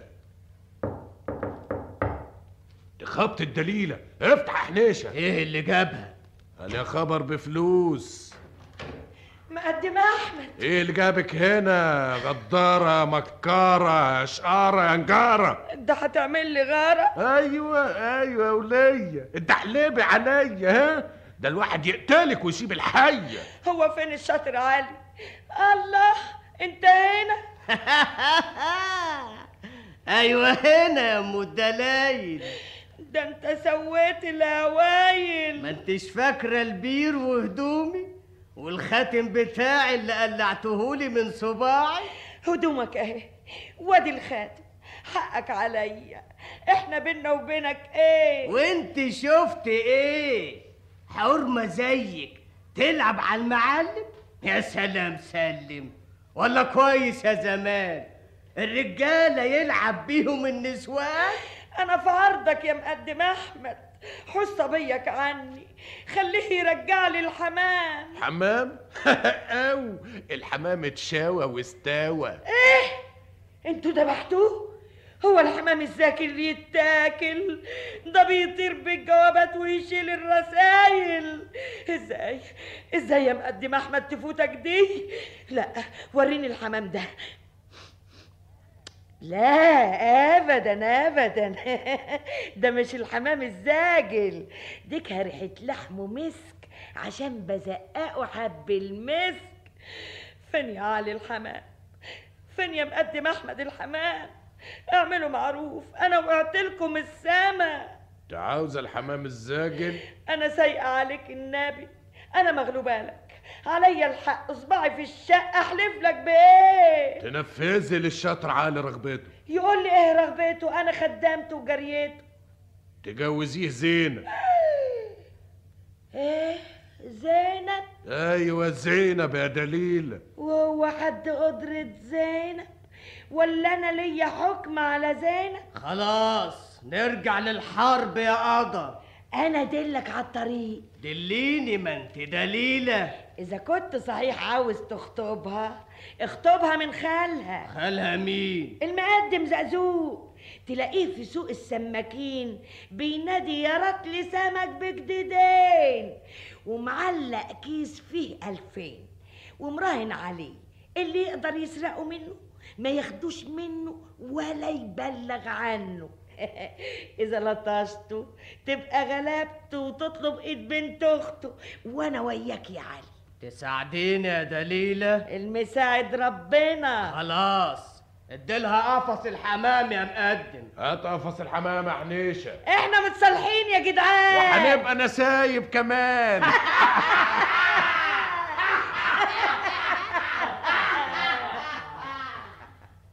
ووضع هذا الصلح حدا بينهما وسلك الفريقان طريقهما.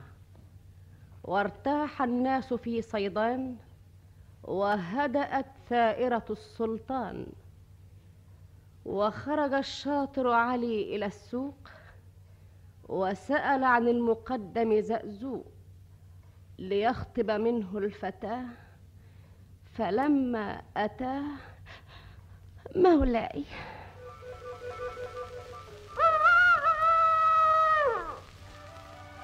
وهنا أدرك شهرزاد الصباح فسكتت عن الكلام المباح. وبهذا تنتهي الحلقة الثامنة والأربعون من ليالي ألف ليلة يكتبها طاهر أبو فاشا ويخرجها محمد محمود شعبان. ولما كانت الحلقة التاسعة والأربعون وفيها الليلة التالية اتخذ شهريار الملك مجلس الليلة الماضية وأقبلت شهرزاد في نفس الميعاد بقوامها المياد وكأنها نسم من الأنسام نظرتها أحلام وخطوتها أنغام. وكان الملك يحس وهي تسعى إليه كأن الدنيا تقبل عليه وتقف بين يديه وأن نورا غريبا يملأ نفسه وعينيه وكان من فرط استغراقه وطغيان أشواقه يحس أنه يذوب في هدوء القمراء ويتلاشى في صفاء السماء. وجلست شهرزاد ونظرتها تثب الأبعاد وتلمس نهاية الآباد. واستقرت عينها على الملك المسحور والقدح في يده مخمور وفي صوت كرجع الحمام استأنفت حديثها وبدأت الكلام.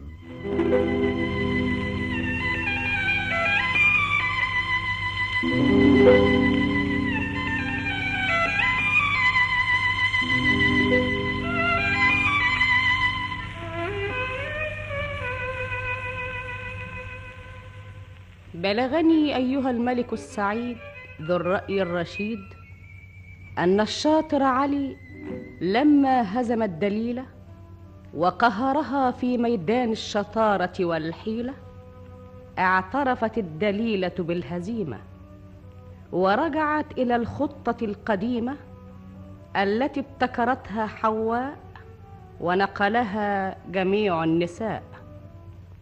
فذهبت بنفسها إلى القاعة وقدمت للعصابة فروض الطاعة.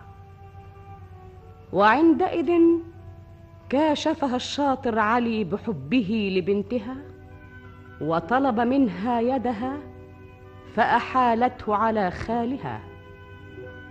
وخرج إلى السوق ليتصل بالمعلم زقزوق ويخطب منه الفتاة التي سلبت لبه وملكت هواه.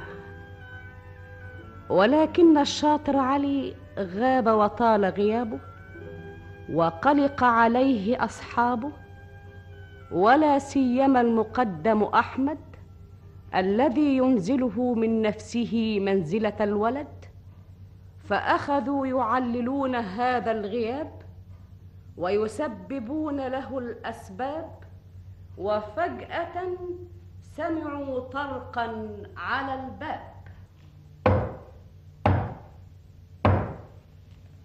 دي خبطة الشطر عالي افتح يا حنيشة.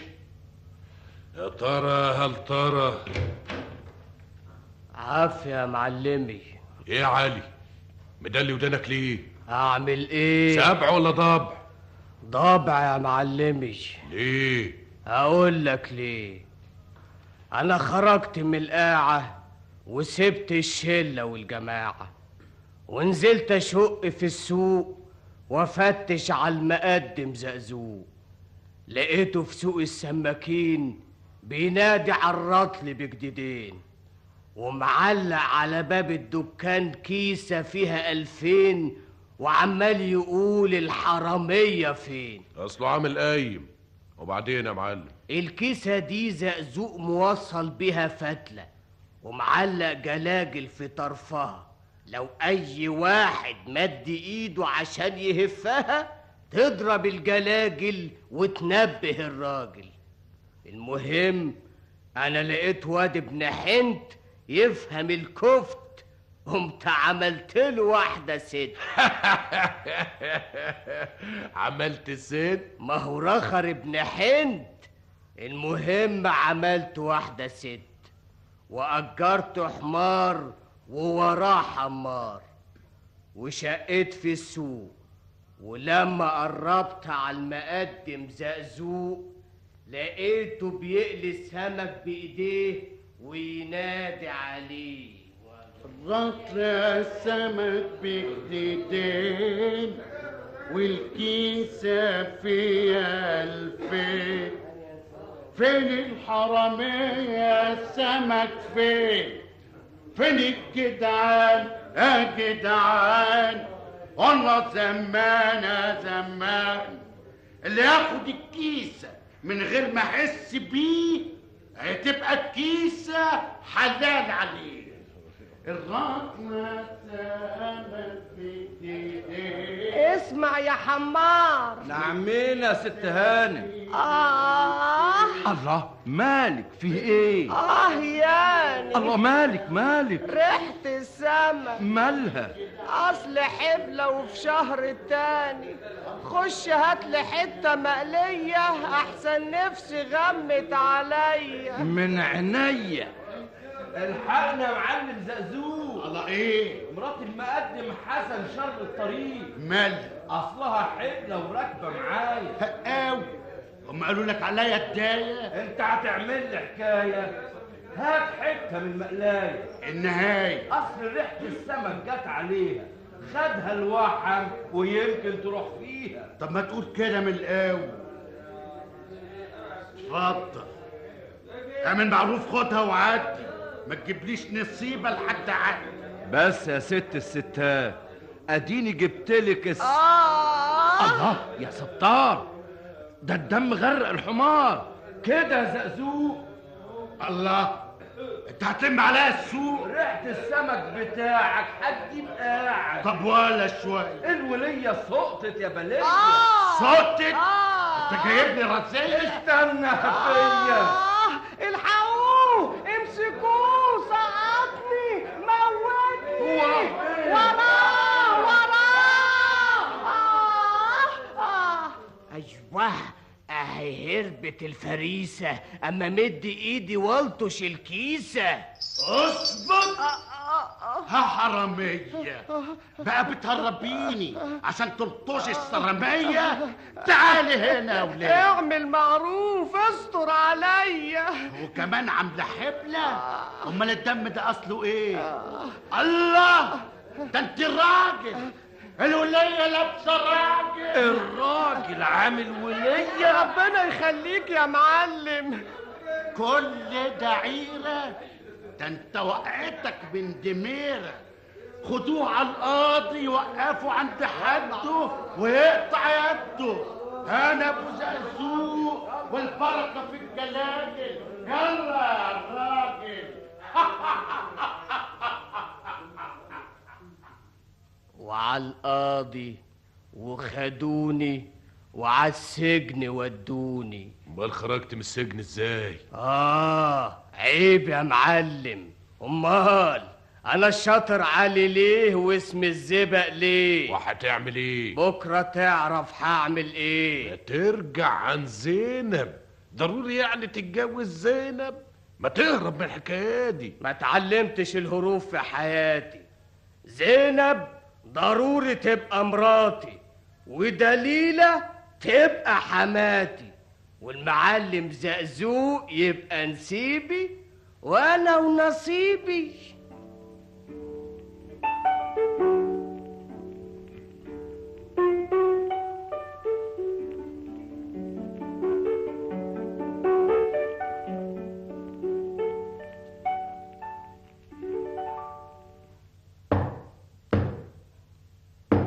خبطة علي افتح يا حبيشة. يا ترى هل ترى؟ عفا يا معلمي. سبع ولا ضب سبع عمرك يا علي. وإيه اللفه اللي معاك دي؟ العيل الصغير. عيل إيه؟ أنا لطشت الكيسة من الدكان وسرقت الواد ابن المعلم زقزوق كمان. واد يا جن. تربيتك يا معلم. خبطة المعلم زقزوق. أديني جبتهولك لغاية هنا بالذوق افتح له يا حنيشة. خليك تقيل. عافية يا معلمين. عافية يا معلم. فين الواد يا مقدم؟ واد مين؟ شوف يا مقدم كتر الكلام مش عايزين. والكيسة والفلوس حلال عليكم. لكن الولد ولد مين؟ بقى ما انتوش فاهمين عن إذنك. هو ابنك. أمال ابن الجيران؟ طيب عاوزين الحلوان. واجب. اللي يحكموا بيه الجدعان. شوفوا يقولوا إيه. وتوافق عليه؟ مفيش كلام. توافق إن زينب تتجوز علي؟ زينب مين؟ بنت أختك دليلة. وأنت تقدر على مهرها علي؟ سلام مهرها كام؟ مهرها بدلة جيهان إيه؟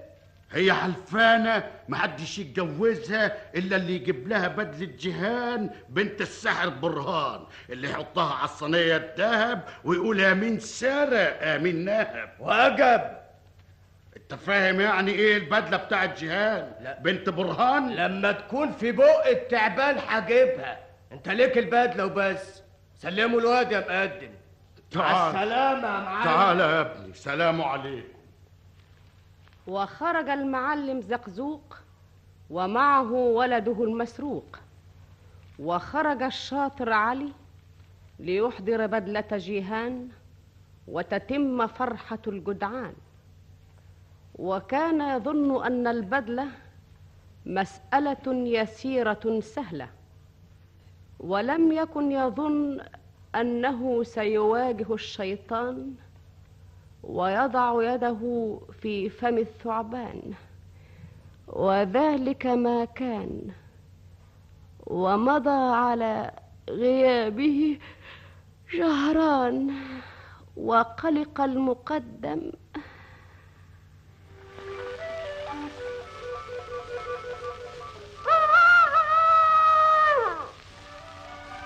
وهنا أدرك شهرزاد الصباح فسكتت عن الكلام المباح. وبهذا تنتهي الحلقة التاسعة والأربعون من ليالي ألف ليلة يكتبها طاهر أبو فاشا ويخرجها محمد محمود شعبان. ولما كانت الحلقة الخمسون وفيها الليلة التالية اتخذ شهريار الملك مجلس الليلة الماضية وأقبلت شهرزاد في نفس الميعاد وجعلت تقص عليه ما وقع وتصل من الحديث ما انقطع.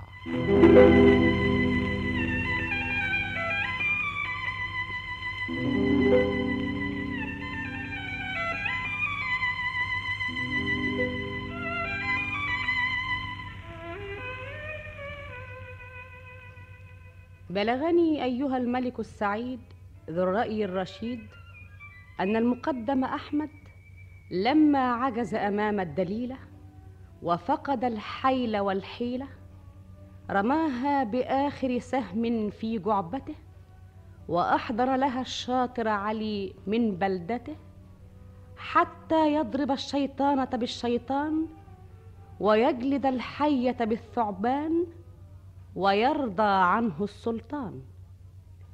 وحضر الشاطر علي من مصر الجميلة ودارت المعركة بينه وبين الدليله فكان له عليها يوم وكان لها عليه يوم إلى أن انتصر عليها في معركة حاسمة وضربها الضربة القاسمة واستولى على الحمام الزاجل الذي يطير بالرسائل فاستسلمت الدليله وطلبت الأمان ووضعت الحرب أوزارها وهدأت صيدان وانتصر الرجال وانهزم النسوان. ولكن البطل الغالب غلبه قلبه والفارس المنتصر هزمه حبه. وتبسم القدر وساقها عبرة من العبر. وفعل الحب المحال وتحولت الحال وتعجب العجب. فقد ملك المغلوب منغلب وعرف الشاطر علي ما هو الحب وشرب من الكأس حتى ارتوى وسهد وتعذب من وجده بزينب. فلما استسلمت أمها طلب منها يد بنتها فأحالته على خالها. فلما تغلب عليه وتوصل إليه طلب يدها منه فاشترط عليه خالها أن يحضر له اولا بدلة جيهان بنت الساحر برهان وأن تكون هذه البدلة مهرها إذا استطاع إحضارها. كان الشاطر علي يظن أن هذه البدلة مسألة سهلة ولم يكن يخطر بباله أنه سيواجه الشيطان ويضع يده في فم الثعبان. فلما خرج في طلب هذا المهر غاب عن العصابة أكثر من شهر ولم يقف له أحد على أثر ولا سمع له خبر. فقلقت العصابة واستنكروا غيابه وعلاهم الوجوم والكآبة وفجأة سمعوا طرقا على البوابة. دي خبطة عالي. افتح يا حنيشة يا ترى هل ترى علي؟ معلمي. سبع ولا ضبع ضبع يا معلمي. ما قلنا لك من الأول. أنا حسبتك بتهول. دي حاجة تمخول. تصدق يا معلم إن القصر بتاع برهان طوبة دهب وطوبة فضة. طوبة دهب وطوبة فضة؟ واللي ألعن من كده إن القصر ده ما يبانش للعين اللي لما يكون الساحر برهان فيه ولما يخرج منه يخفيه. إزاي يخفيه؟ ما تفهمش إزاي. الكلام ده صحيح. أنا ما كنتش مصدق الحكاية دي. دي حاجة شفتها بعناية مقدم محدش قالها لي. لو كنت تشوف اللي شفته وتعرف اللي جرالي أصل الحلو غالي والمهر غالي. أنت هتعزيني في حالي. أنا يا ابني ما أقصدش. ومع ذلك معلش لسه بيني وبينه حساب ما صفناهش. إيه اللي حصل؟ اللي عمره ما حصل. إيه. أنا خرجت يا معلم أشق في سوق العجم. النهار راح والليل هجم. بصيت لقيت راجل عجوز مناخيره زي الكوز. ماشي ينفخ زي التعبان والناس تشاور عليه ويقولوا برهان برهان. رحت لابس توب الليل وقلت وقتك يا ابن الليل. ومشيت وراه متخفي لا حس بيا ولا شافني. لما خرجنا من العمار بصيت لقيت الساحر انضار. رحت متدور وراه وبص هو كويس ملقاش حد وراه. راح مطلع شيء من المخلة اللي معاه وقعد يقرا ويقسم ويبسبس ويعزم. بصيت يا معلم لقيت قصر قدامي.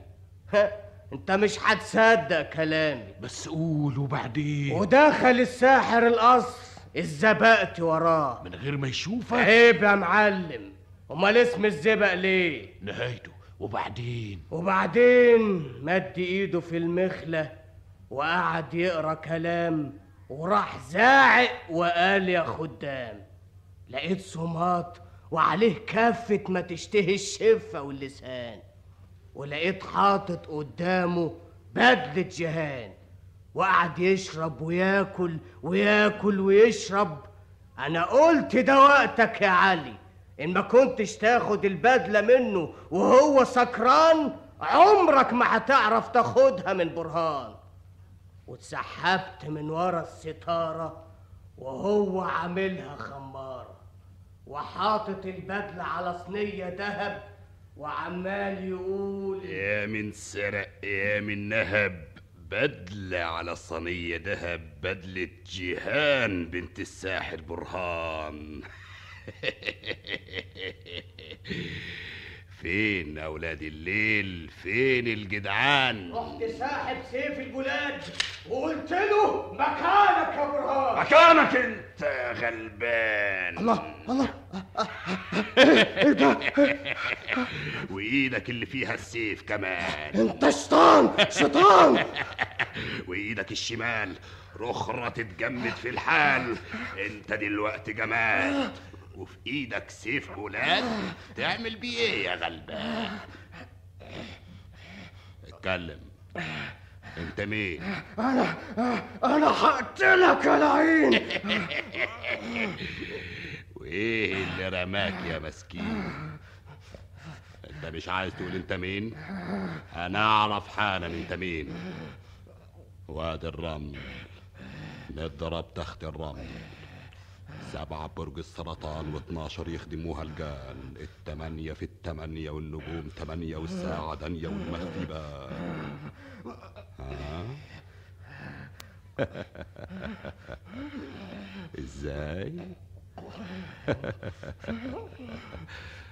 يا سلام. كده.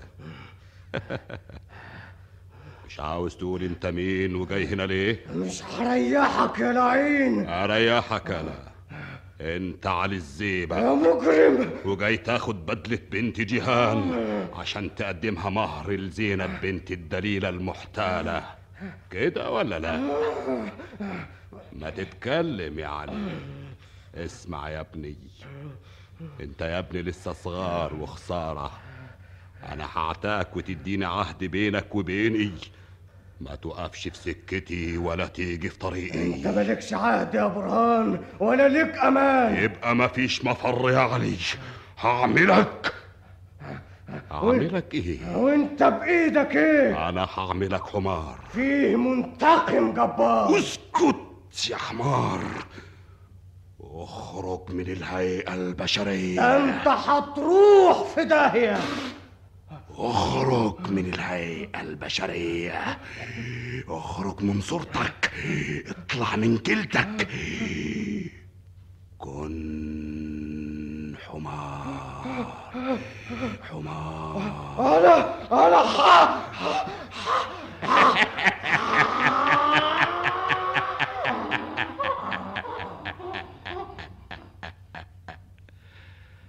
دلوقتي يا علي. بقيت حمار والحمار أحسن منك كمان عشان الحمار ما يعرفش إنه حمار لكن أنت عارف إنك بقيت حمار. عرفت إنك حمار؟ يا خدام هذا المكان.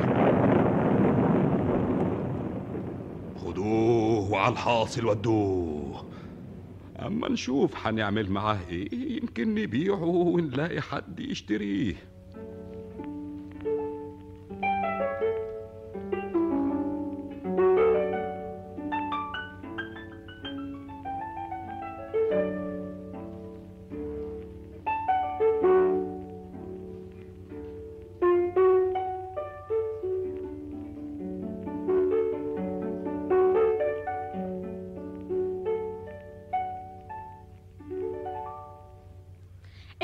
حاج زناتي. إيه يا مرات الحمار ده ما يقعدش في البيت. ليه بس يا ولية؟ ده حمار كويس ورخيص وابن ناس. الحمار ده ما يقعدش في البيت وخلاص. ليه؟ عاوز تعرف ليه؟ آه. الحمار ده قليل الأدب. أنت بتقولي إيه؟ بقول لك الحمار ده قليل الأدب. هو في حمير مؤدبة وحمير قلة الأدب؟ ده اللي حصل. إيه اللي حصل؟ بيبص لي بصة وحشة. شوف شوف. الله الله الله الله الله.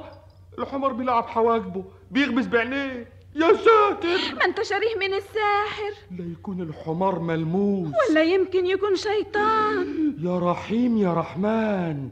أنا قايم ارجعه للساحر برهان. يلا قدامي. حا حا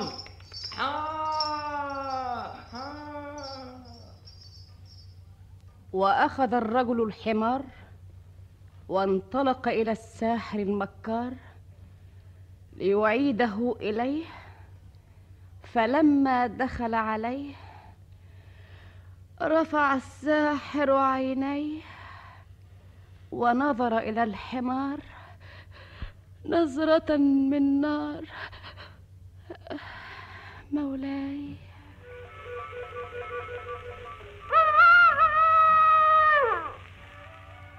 وهنا أدرك شهرزاد الصباح فسكتت عن الكلام المباح. وبهذا تنتهي الحلقة الخمسون من ليالي ألف ليلة يكتبها طاهر أبو فاشا ويخرجها محمد محمود شعبان. ولما كانت الحلقة الحادية والخمسون وفيها الليلة التالية اتخذ شهريار الملك مجلس الليلة الماضية.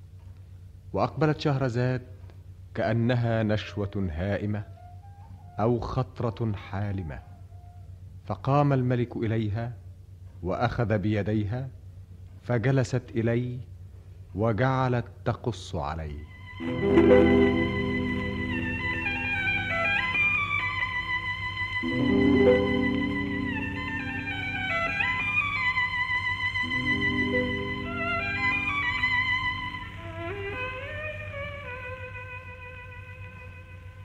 بلغني أيها الملك السعيد ذو الرأي الرشيد أن الشاطر علي جعل يحكي للمقدم حكايته وكيف باغت الساحر فباغته عندما تسلل الشاطر إلى بيته ليسرق منه بدلة بنته ليقدمها مهرا لزينب النصابة كما اشترط عليه خالها أمام العصابة. وكان يحكي للمقدم وهو يتحسر ويتندم. وذكر له الشاطر كيف أخرجه الساحر من صورة الإنسان الناطق إلى صورة الحمار الناهق. وكيف ركبه وهو حمار وخرج به من الدار. وكيف باعه وقبض الثمن. وتخلص منه إلى نهاية الزمن. فلما أساء الحمار أدبه اشتد عليه صاحبه وضربه. ثم أخذه وذهب إلى سوق العجم ليرده للساحر ويسترد الثمن. وظل يمشي ومعه الحمار حتى انصرم النهار وإذا الساحر مقبل في العتمة وله دمدمة وتمتمة وحوله هالة من الغموض كأنها غيوم وهو يتمتم بكلام غير مفهوم. يا قطاشي يا رقاشي قلقلوتي قلقلت يا شمهرق يا ضمهرق ده مقوتي عزمت هيا بي حي ضي هيا بي قي ضي حي يا قطاشي يا رقاشي قلقلوتي قلقلت يا شمهرق يا ضمهرق ده مقوتي عزمت هيا بي قي ضي هيا بي قي ضي. حي عم برهان يا عم برهان. حي بي حي إيه في حاجة؟ ده في حاجات. إيه. أنت بالتي هي أحسن كده تاخد حمارك وتديني فلوسي. ليه؟ مفيش ليه. طيب بس قول لي السبب؟ الحمار بتاعك ده قليل الأدب. الحمار قليل الأدب؟ أيوه قليل الأدب. عمل إيه؟ مش ضروري تعرف عمل إيه. ليه؟ بس هقول لك إيه. بالعربي الحمار بتاعك بص للجماعة بصة مش كويسة. آه يعني إيه بصة مش كويسة؟ معرفش بقى يعني إيه. ده حمار غدار. لا يرعى حرمة صاحب ولا يعرف حق جار. من صدق إنه حمار. اللي زي ده ملوش أمان. عم برهان مفيش داعي. أنت تاخد الحمار بتاعك وتديني الفلوس بتاعي. يا ابني إذا كان الحمار قليل الأدب. يا ما فيه ناس ما عندهاش أدب. وأنا مالي ومال الناس. خلاص ربيه إيه؟ مش حمارك. اضربه. العصاية تأدبه. لا يا سيدي الحمار ده باين عليه ملموس اعمل معروف خده وهات الفلوس. ولا عاوز تفرج علينا الهموم؟ ملوش لزوم. اتفضل. آه، آدي فلوسك. وانت آدي حمارك. بس خد بالك الحمار ده ملوش أمان.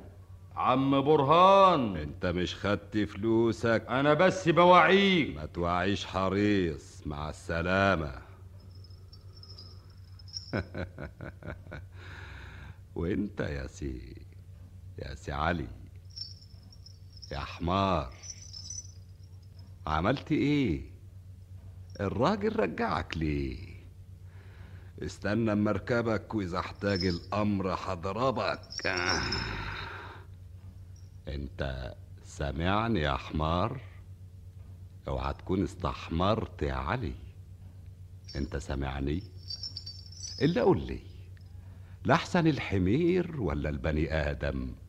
ما هي دي حاجة ما حصلتش في العالم. ما حدش بقى حمار إلا أنت يا حمار اوعى تقمص يا علي ها آه. اوعى تبرطع يا علي ها آه.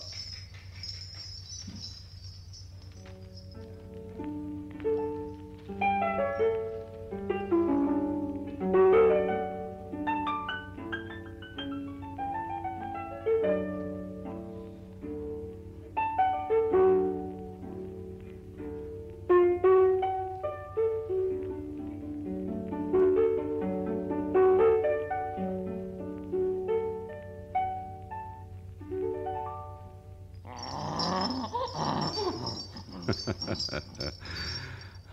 يا علي انت مش قدها يا ابني. انت عارف بتلة جيهان بنتي دي تبقى إيه؟ دي مسحورة وجايبها من كنز مسحور في قرار البحور. جايبها لبنت جيهان بنت برهان. مش لزينب بنت دليلة؟ انت سامعني كان غيرك أشطر منك. غلبان ضحكوا عليك. وقالوا لك المهر بدل الجهان عشان تتعرض للساحر برهان وتروح دهان. ترمي نفسك ليه في النار؟ أديك بقيت حمار. صعبان عليا شبابك يا حمار. أنا ما اصليش سامحت حد إنما هعتاك النباء دي وارجعك بني آدم تاني. وتسيب اللي في دماغك وتروح لحالك.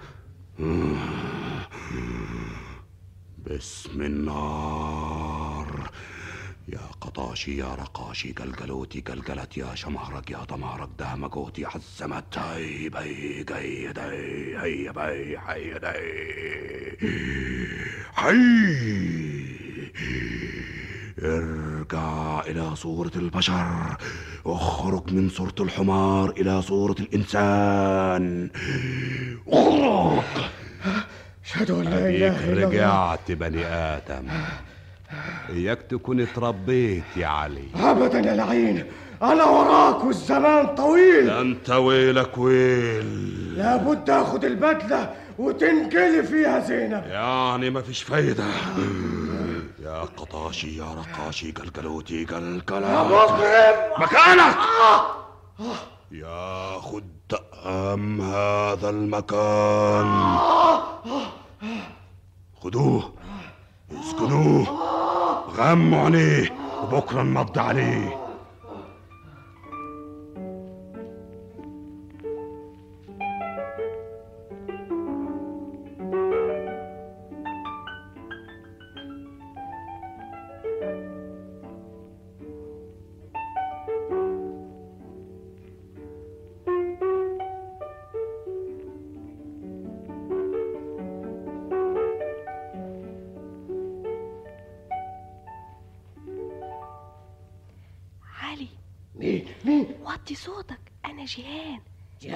بنت برهان؟ أيوه بس وطي صوتك. أحسن أبويا يصحى. عاوزة مني إيه أنت الأخرى؟ وطي حسك. أنا جاي أخلصك من سجنك. طب ما تخلصيني.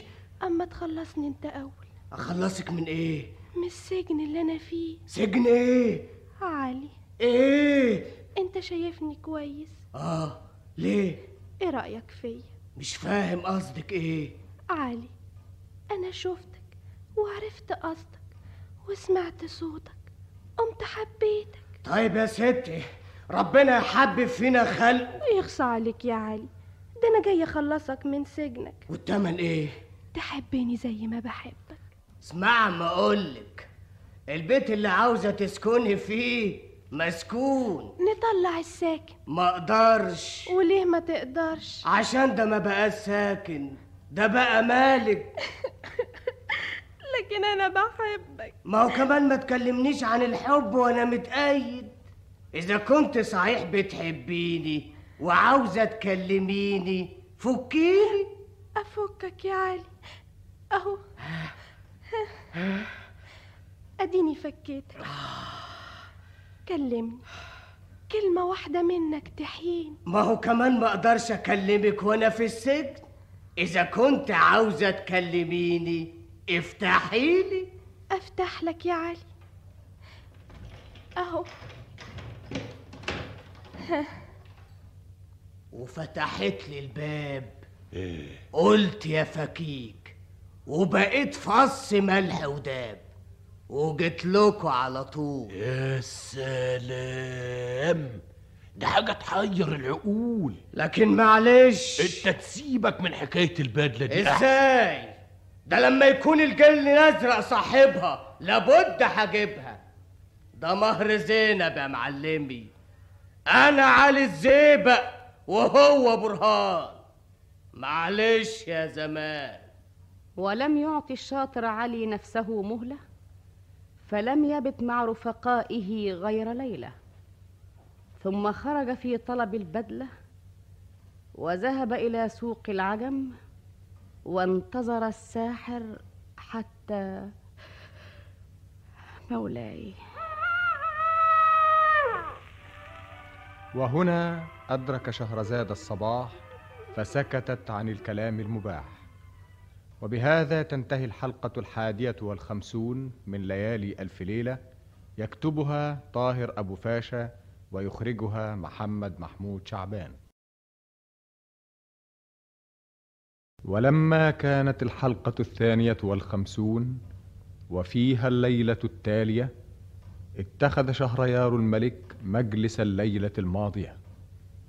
وتلفت الملك فإذا شهرزاد بقوامها المياد وكأنها إشراقة فحركت أشواقه. ومد إليها يده فرفعته على أجنحة الخيال وعبرت به القرون والأجيال. وفي صوت كأنه أنغام طارت به إلى أودية الأحلام واستأنفت الكلام.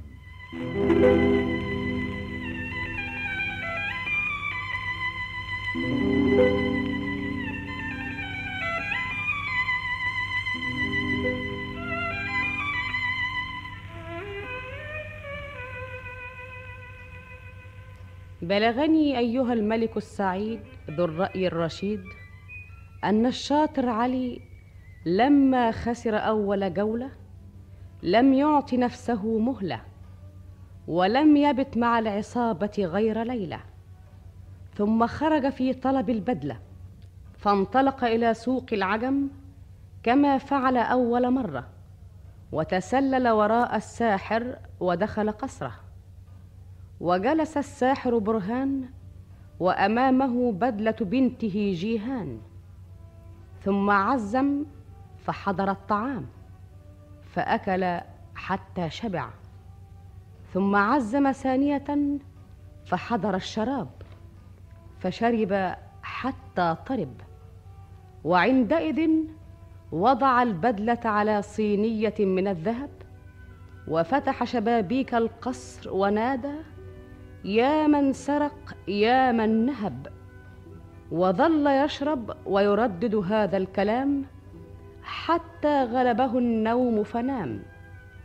وعندئذ تسلل الشاطر علي على أطراف قدميه واقترب منه شيئا فشيئا وهو يتقدم إليه ثم رفع يده بالسلاح وأهوى به على الساحر وصاح. خد يا عدو الله.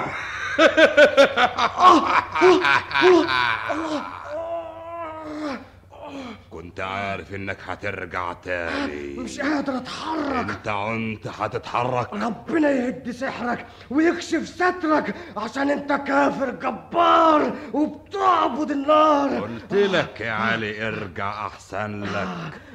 طوعت نفسك وقلت عقلك تستاهل اللي هيحصل لك ربنا ينتقم منك. انت عارف انت عملت إيه فيا. استنى عليا. يا سكان هذا المكان. يا سكان هذا المكان. أحضروا جيهان أحضروا جيهان. يا شحمار باركتك النار بص وراك. علي. جان انت جداني ليه؟ جابته رجليه انت بترمي نفسك ليه؟ هو انت تقدر عليه انت لسه بتحبيه. شفت إزاي؟ ده بقى بيني وبينك طار. لكن أنا هخلصها منك وأخليها تطيب من حبك. وأنا قلت لها حبيني هو قلب خالي أنا بحب زينب. أنت بتحب زينب وزينب ما بتحبكش. ما تقولش كده أنت ما تعرفش. وجيهان بتحبك وأنت ما بتحبش جيهان. يبقى إزاي الكلام ده؟ واحدة بتحبك وانت ما بتحبهاش وبتحب غيرها وغيرها ما بتحبكش. ده كلام ما ينفع أنا مش فاهم. أنت الوقت بتأخذني اكمن بنتك حبتني؟ انت غيرت قلبها ومن خطيبها خطفتها مش ممكن مش ممكن. عاوز يجوزني لساحر عجوز. عشان ياخد منه المكحلة والكوز هو ده يجوز. شفت إزاي؟ أنت خدتها من جوزها دلوقتي. أنا ما خدتهاش. هي اللي جت. على كل حال لابد انقطاع املها منك. اقتلنا أنا يابا اقتلنا طول ما أنت عايش هتفضل متعلقة بيك. هي اللي حكمت عليك. يا قطاشي يا قطاشي اقتلني معاك يا شمعك يا ربنا قمر يدي حيلك. مبوتي على ربنا السماء يطول هيا بي هيا بي حي اخرج من صورتك البشرية. اخرج إلى صورة كلب أنا كلب. وربنا عليك. كلب. أنت فاهم إيه؟ هو أنت هو هو.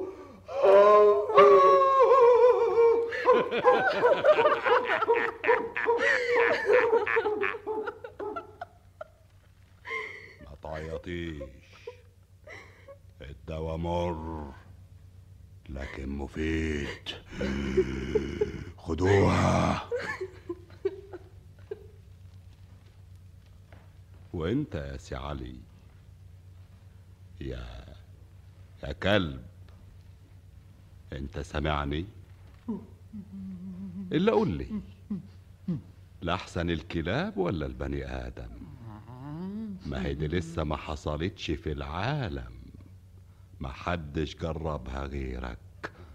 ما حدش بقى كلب إلا أنت يا, يا كلب. اوعى تعز ديلك يا علي. تعال تعال معايا يا علي تعال. استنى ما أفتح لك الباب. امشي امشي يا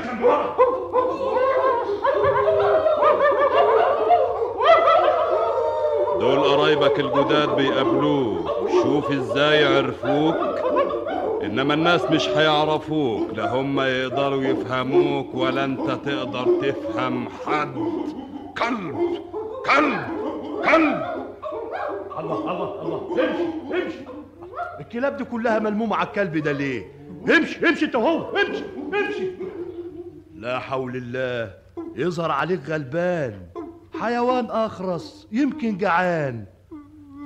استنى عليا خد أدي لقمة هي طرية بسم الله الرحمن الرحيم. يا مغيث يا حفيظ يا مغيث يا حفيظ يا مغيث يا حفيظ يا مغيث. لسه عاوز حاجة؟ إيه؟ الله. الكيسة بتاعت الكلب جايبها لي.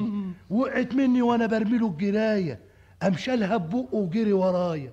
حكمتك يا قادر الكلب وافي والبني آدم غادر. تعال معايا. أنا ما شفتش كده كلاب. أنا هسميك رفيق وأعملك صديق. تعال ورايا يا رفيق.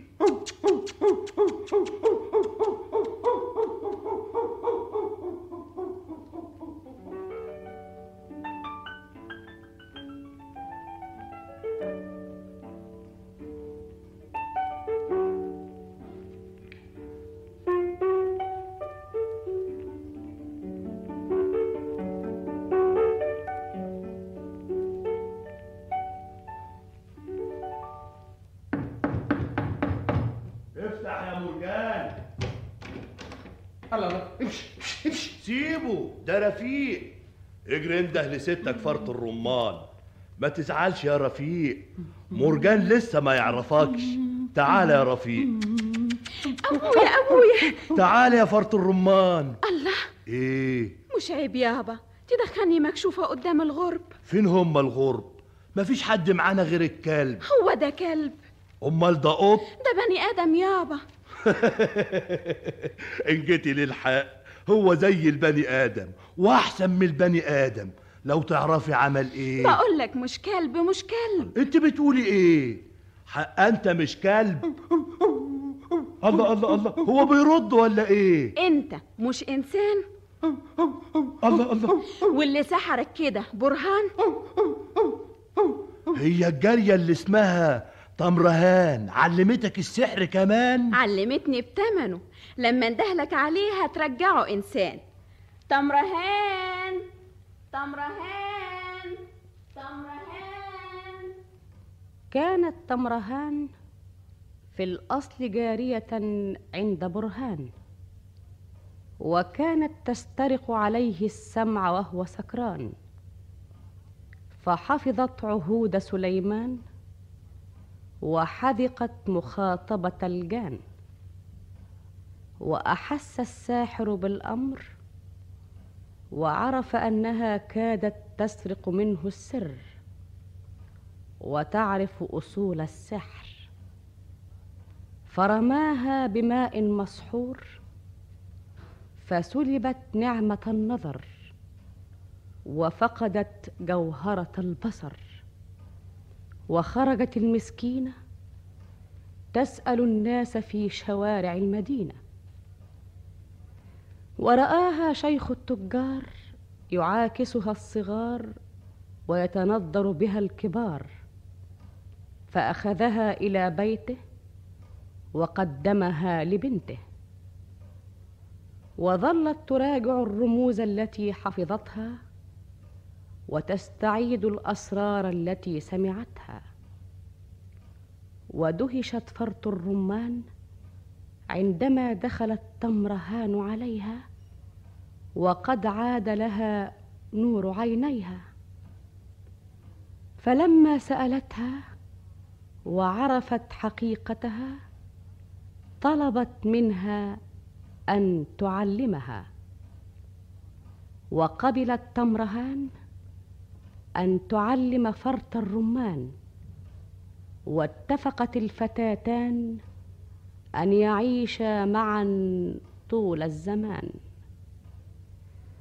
فلما نادت فرط الرمان على جاريتها تمرهان لتعيد الكلب إلى صورة إنسان دخلت الفتاة عليها ورأت الكلب بعينيها فعرفت أنه إنسان مسحور ورفعت رأسها إلى الله مولاي. وهنا أدرك شهرزاد الصباح فسكتت عن الكلام المباح. وبهذا تنتهي الحلقة الثانية والخمسون من ليالي ألف ليلة يكتبها طاهر أبو فاشا ويخرجها محمد محمود شعبان. ولما كانت الحلقة الثالثة والخمسون وفيها الليلة التالية اتخذ شهريار الملك مجلس الليلة الماضية وأقبلت شهرزاد تسبقها وسوسة حليها وأرواح عطورها وحفيف ثيابها فوصلت إليه قبل وصولها وحياه جمالها قبل دخولها. فلما دخلت عليه تقدمت اليه وركعت بين يديه فأنهضها الملك وأجلسها في مكان القبول وراح يصغي لها وهي تقول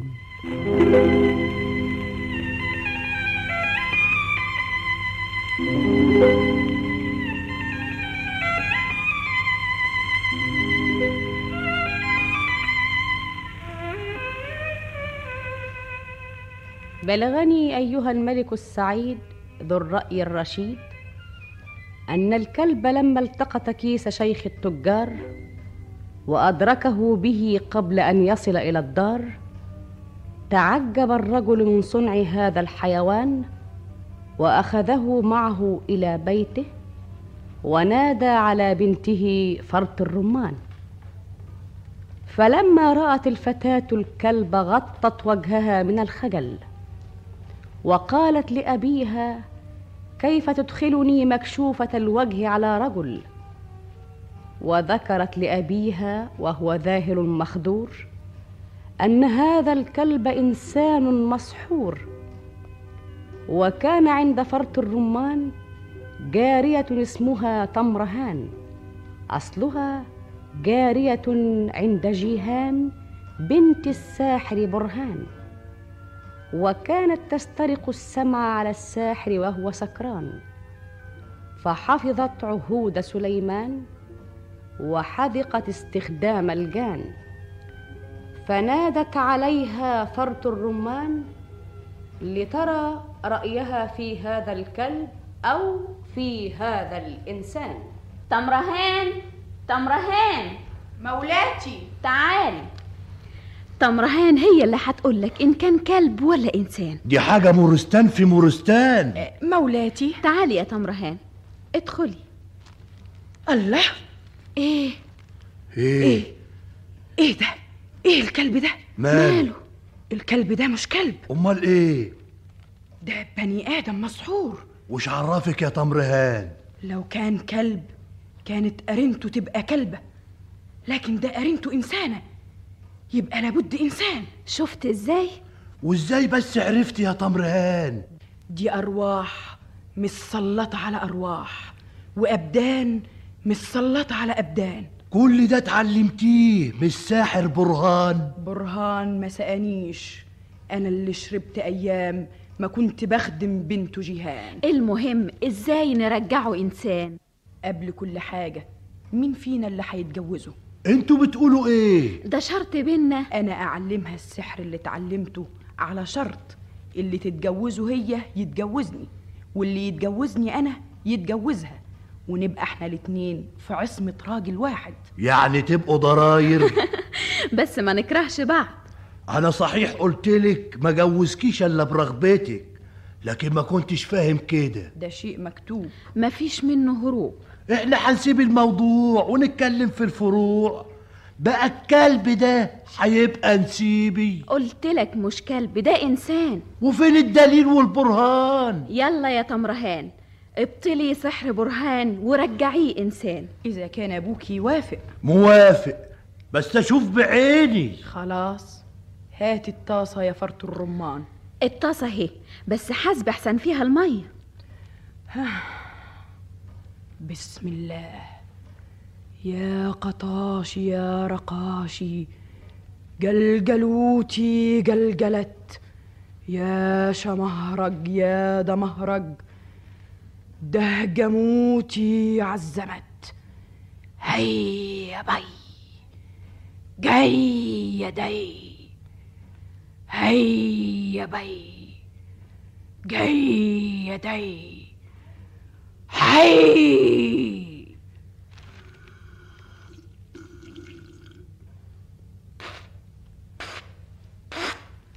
بحق هذه المية ورب هذه المية ارجع لصورتك البشرية.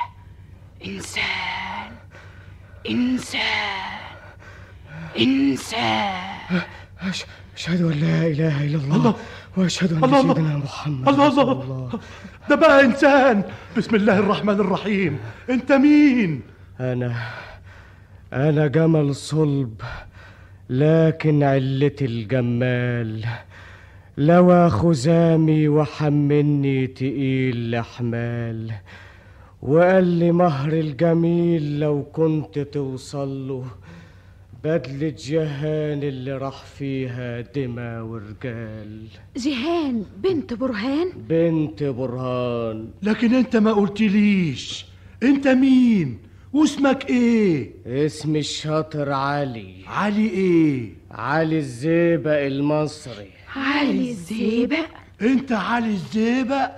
أنا علي الزيبق. وإيه اللي عمل فيك كده يا معلم علي؟ الساحر برهان. وإيه اللي رماك على برهان؟ عشان أجيب منه بدلة جهان بدلة جيهان ده أنت غلبان. ده مين ده اللي شار عليك بكده؟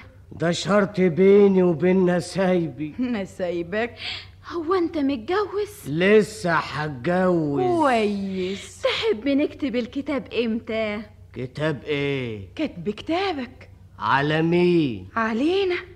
عليكم؟ يعني إيه عليكم؟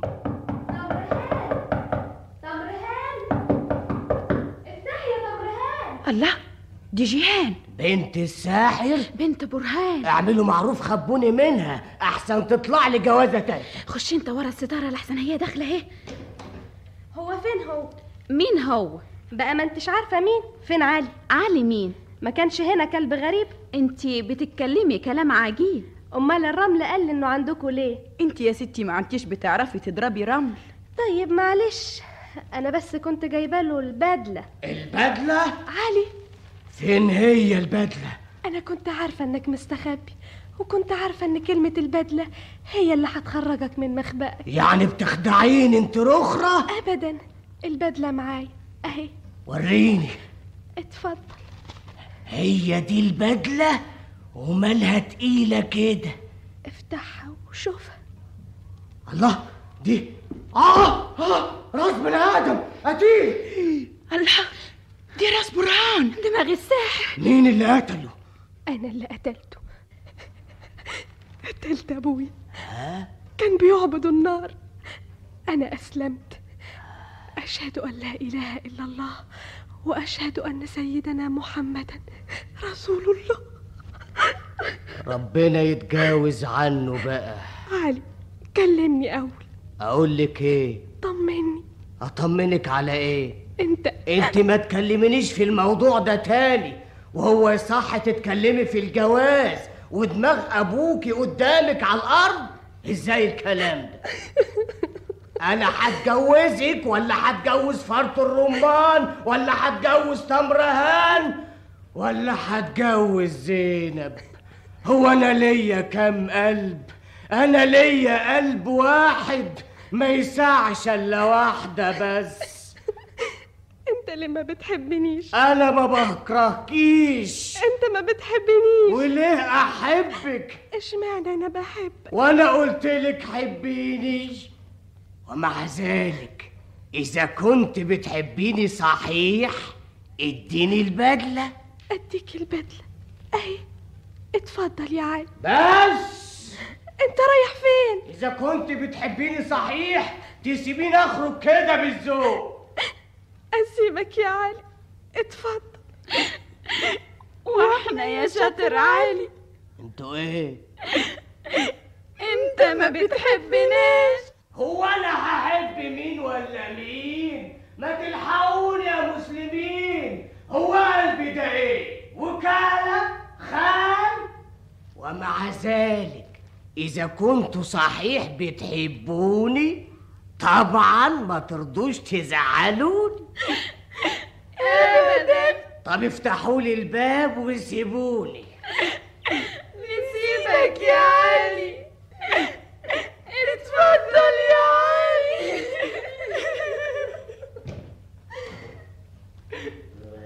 أما دي والله غرايب ناس ما عندهاش ذمة ناس ما عندهاش رحمة. مفيش إيمان مفيش إسلام. بذمتك يا جدع يا اللي ماشي. أنا؟ أيوة بذمتك أنت. ده يخلصك ده يرضيك ده يرضي ربنا. اللي هو إيه؟ اتفضل دوق. بذمتك الحلاوة دي بسمن بلدي. مش باين قوي. لا دوق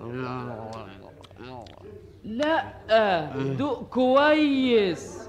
أنا مش عارف مالي. تعال هنا. اقعد ارتاح. ياه ده انت بتشر عرق. انت نمت بالسرعة دي يا علي. هات البدلة هات. زينب بعيدة عن شنبك يا علي. وأفاق الشاطر علي من غيبوبته فلم يجد بدلة محبوبته ولم يجد بائع الحلوى فأحس بالبلوى ولم يجد فائدة من الشكوى وعرف أنها مكيدة.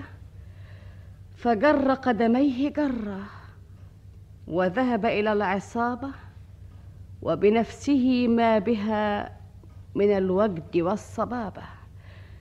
مولاي.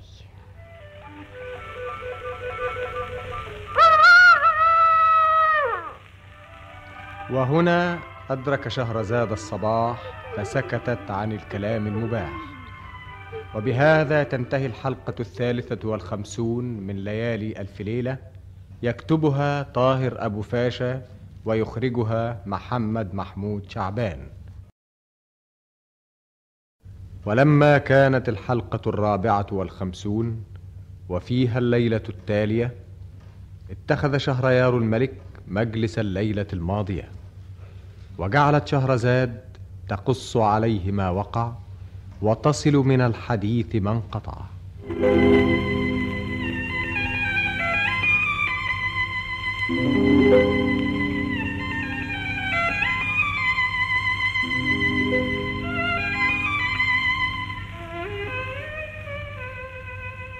بلغني أيها الملك السعيد ذو الرأي الرشيد أن الشاطر علي لما أفاق من غيبوبته فلم يجد مهر محبوبته ولا بائع الحلوى ولم يجد فائدة من الشكوى. ذهب إلى العصابة وبه ما به من الوجد والصبابة ووقف يطرق البوابة. دي خبطة الشاطر عالي افتح يا حنيشة. يا ترى هل ترى عفا يا معلمي. إيه يا علي؟ مدلي ودانك ليه؟ إيه سلمت أمري إليه. يعني سبع ولا ضبع ضبع يا معلمي. فيش مرة تطلع سبع الأكادة بعد ما خلصنا. رجعنا تاني. أخياني لو حد يدلني على الحلواني الحلواني اللي بنجك؟ آه مش عرفك. اللي عرفني يا شاطر البدلة وراس الساحر. بعد ما استوليت عليهم وخرجت بيهم البدلة في إيدي اليمين ورأس الساحر في الإيد الشمال. ربنا يرزقني بابن الحلال. اخياني لو حد يدلني على الحلواني. واللي يدلك عليه. ده أنا كنت أبوس ايديه عاوز تشوف الواد الحلواني؟ اخياني آه ده محمود. اكشف الملاية دي يا بواني. الله هو ده الحلواني. هو بعينه. فين أمال البدلة؟ وفين رأس الساحر طول بالك يا شاطر. الحلواني ده نايم متصلبط كده ليه؟ من البنج اللي فيه. بنج إيه؟ وإيه اللي جابه هنا؟ اللي جابه الناحية دي سيد القاضي. أنت يا معلم قلبك فاضي؟ أنا بقول لك اللي حصل إيه اللي حصل اللي حصل وصل. اسمع يا سيدي. آه. أنت فاهم إن الحلواني ده حلواني؟ أمال هو إيه؟ ده الواد رزوق. مين؟ رزوق؟ رزوق ابن المقدم زقزوق. زقزوق مين؟ أخو دليلة أخو الدليلة خال زينب؟ خال زينب. وإيه اللي خلاه يعمل كده؟ عمته دليلة هي اللي رسمت له الحيلة ولبسته حلواني وشيلته الصواني. وفضل يترصد لك لما شافك ونداه لك ودوقك الحلاوة عشان يشاهدك. وعنها وراح مبنجك وخد منك يا شاطر البدلة وراس الساحر في السعادي القاضي كان ماشي قام لمحه وعرف اللي عمله قام استنى عليه لما خد الحاجة في إيديه وزعق عليه. يا حلواني حلواني. كلم يا راجل سيد القاضي. انت يا راجل انت يا حلواني. خدامك يا سيدي القاضي. أي حلوى في صينيتك؟ أنا في خدمتك. وعندي لقمتك يعني لقمة القاضي وعندي فضلة خيرك زلابية ما تلقش لغيرك. العينة بينة. دوقني يا ابني. اتفضل دوق. يظهر إنك ذوق. اسمك؟ خدامك رزوق. أرني يا رزوق. لا ما هكذا تكون صناعة الحلوى يا عجماء. الحلوى تكون مثل هذه. تعلموا صناعة الحلوى ثم بيعوا الحلوى. دق. كل منها. كل. إيه كيف تراها؟ كويسة يا سيدنا القاضي. هو إحنا هنتوصل للصنعاضي. كلها. كلها كلها. ما ترجعش منها. آه دماغي بيلف. أصلك بتاكل وتحف آه دماغي. آه ياني اقعد هنا يا حلواني. مش قادر أفتح عينيا طب نام لك شوية. آه والبدلة اللي البدلة؟ البدلة وراس الساحر. خلوك تعمل حلوان يا شاطر. أهو مقلب قصاد مقلب. والمهم اللي يضحك الآخر.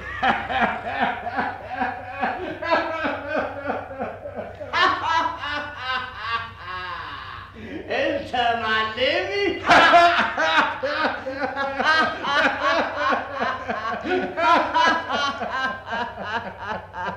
الله يجازيك يا معلمي. أمال أنت فاهم إيه يا علي؟ اديني في العتاق يا معلمي. ده خبط الدليلة. افتح الباب يا حنيشة. خليك تقيل. جبل. مقدم أحمد. شاطر علي. فين الولد؟ ولد مين؟ الولد رزوق. رزوق مين؟ انت هتعمل نفسك مش عارف. رزوق ابن أخويا مرزوق. إحنا مش كنا تصالحنا يا دليلة. أيوه يا مقدم. أنا غلطان. ملياش بركة إلا أنتوا. الواد رزوق أهو. اتفضلي شيليه. والبدلة اللي اتفقنا عليها موجودة. هسلمها لك بكرة قدام السلطان عنجر البزاز.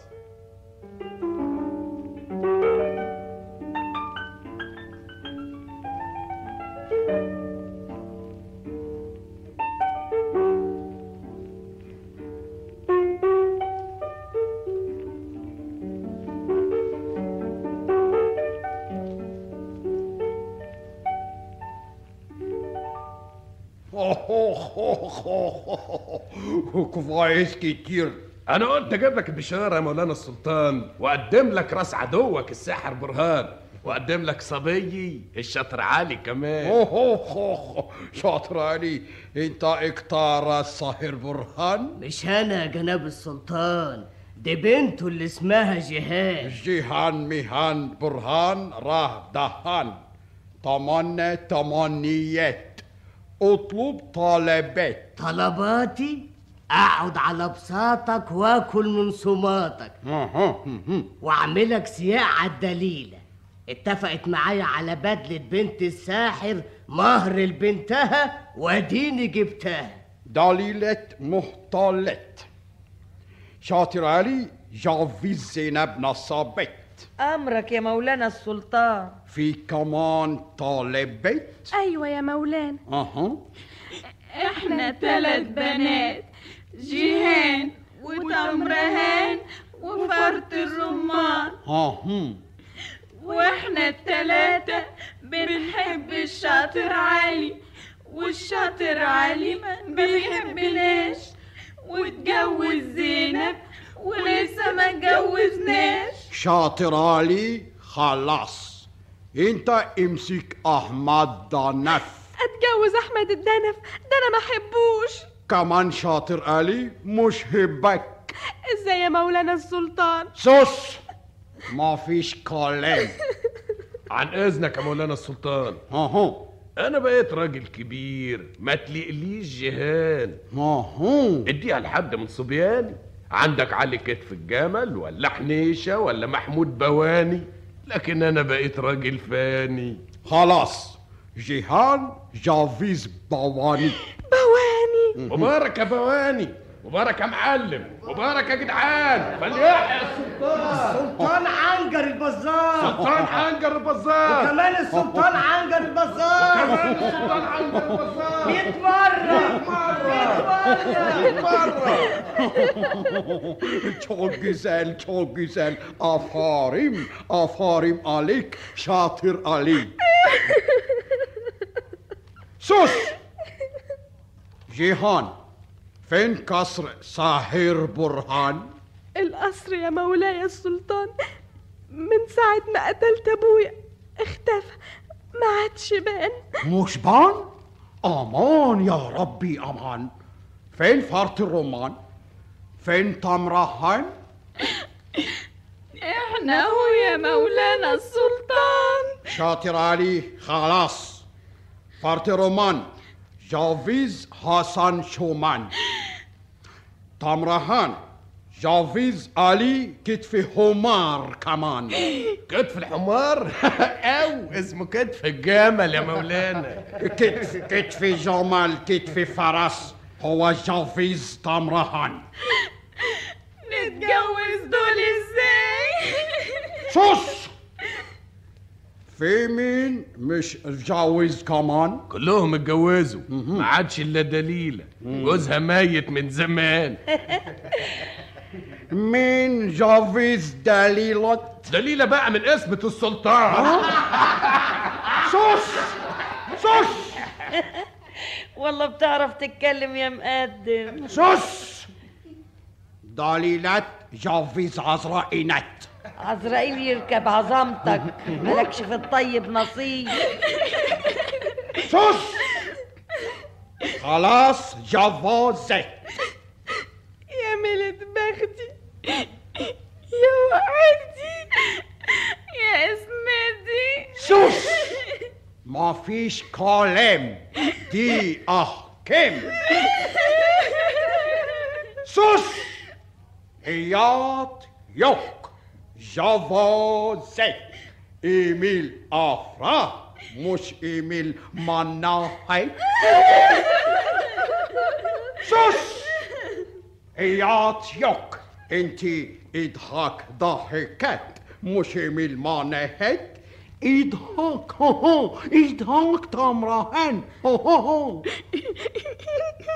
أهو يا مولاي انتي كمان جيهان اضحك اضحك هو هو أهو يا مولانا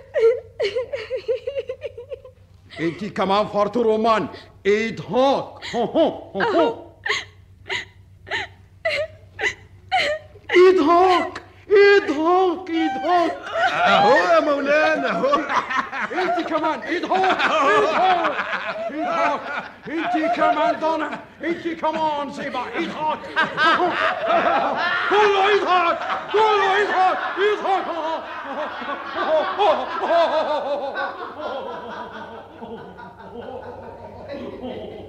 وتزوج الشاطر علي من محبوبته. وصفى له الزمان بعد شدته. وأقيمت الأفراح والليالي الملاح. آه.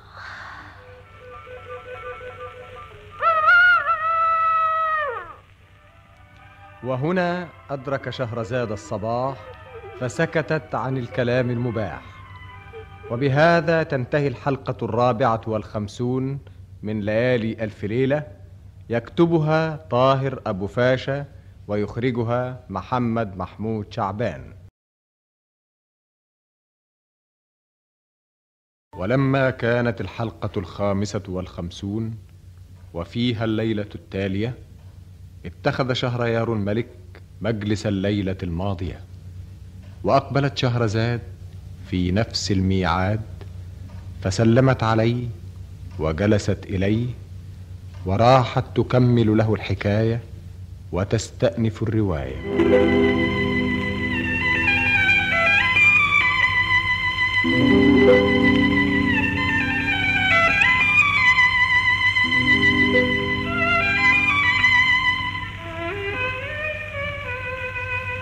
بلغني أيها الملك السعيد ذو الرأي الرشيد أن الشاطر علي سعد بزوجته وسعدت به زوجته وأقام في صيدان وطابت له إقامته حتى مر عامان ودار الزمان ووقع الحدث الأكبر وسقط السلطان عنجر وكان ما لا بد أن يكون وتخلصت صيدان من هذا المجنون. وبالتالي تخلصت من حكم الفتوات وسلطان الصبوات ومحى كلمة الجدعان من مملكة صيدان وألزمهم الجحور كالفئران. دي خبطة الشاطر عالي. افتح الباب يا حنيشة.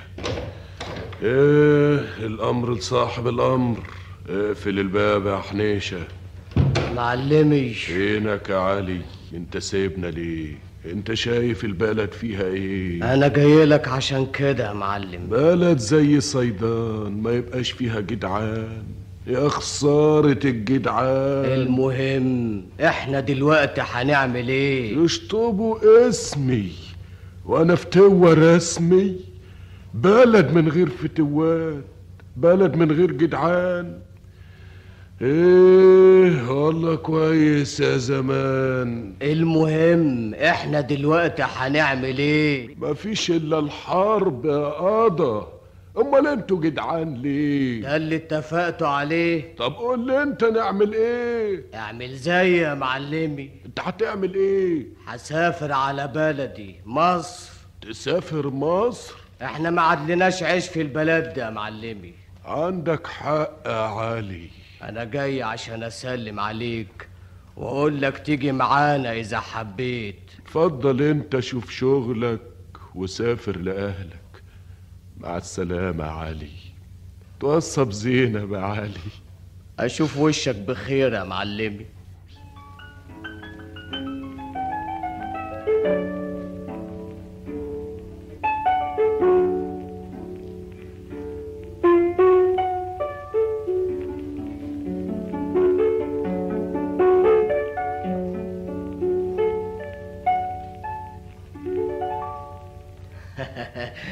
جايب لك النهارده حتة خبر إنما هيبسطك قوي يا حاجة زينب.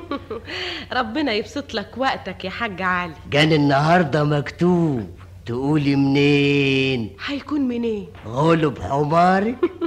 غلب حمار. من المقدم أحمد الدنف. أحمد الدنف؟ آه. ياه هو لسه عايش عم أحمد. بقالنا عشر سنين أهو. يا ترى عايز إيه؟ أنا هقوم النهارده في مركب الوردية أروح صيدان. الظهر عليه تعبان. أه، وهتقعد كتير يا سي الحاج. مسافتها تلات أسابيع أسبوع رايح وأسبوع جاي وأسبوع اقعدوا معاه. فين الفلوس اللي حوشناها؟ كلها؟ كلها. ده حق التربية. ده خيره عليا. مسيك بالخير يا معلمي. أنا جاي لك طيران حمامة.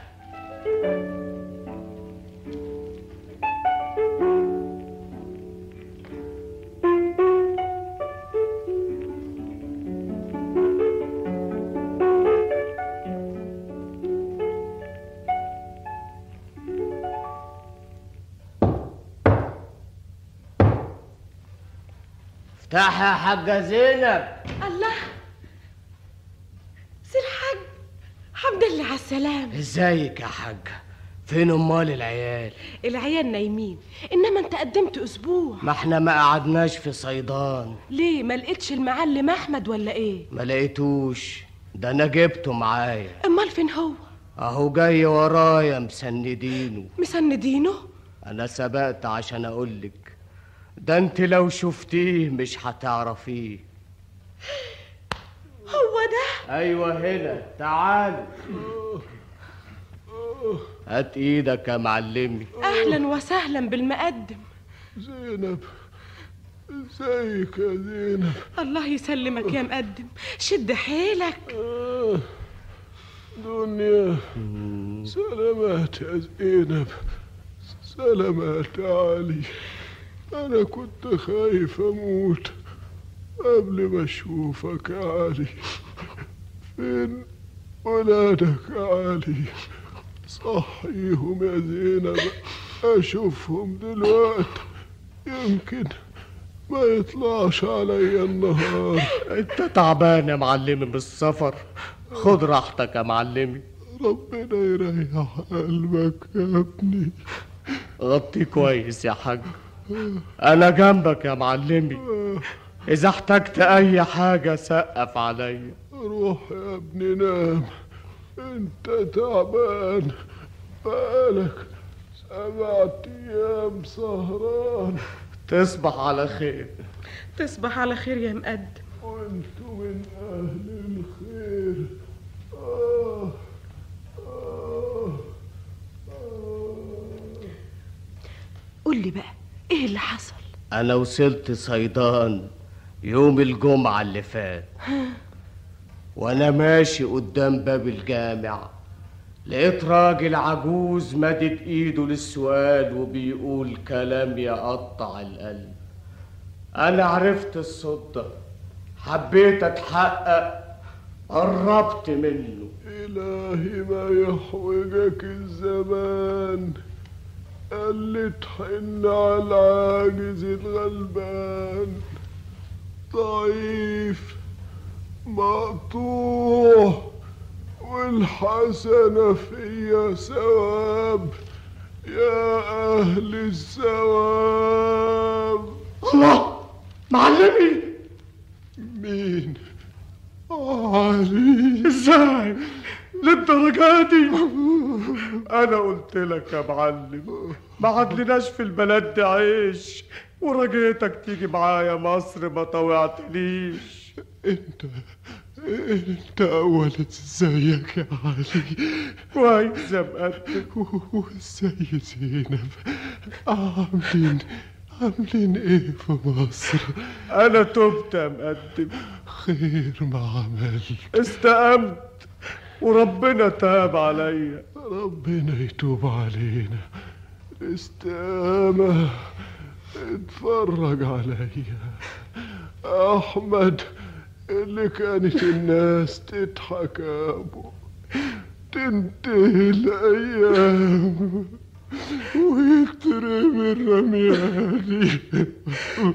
أنا ساعة ما جالي جوابك قمت على طول في يومها يا معلمي. فيك الخير يا علي.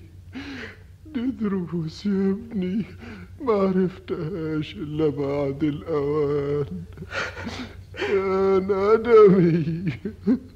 يا ندمي. راح العمر وبصيت لقيت نفسي كده. الناس لقوا الدنيا ادتني ظهرها ادوني ظهرهم رخرين. معلش يا معلم. اتحوجت واتذليت ومدت ايدي للي يسوى واللي ما يسواش. ما تعيطش ما تعيطش يا ابني. أحمدك يا ربي.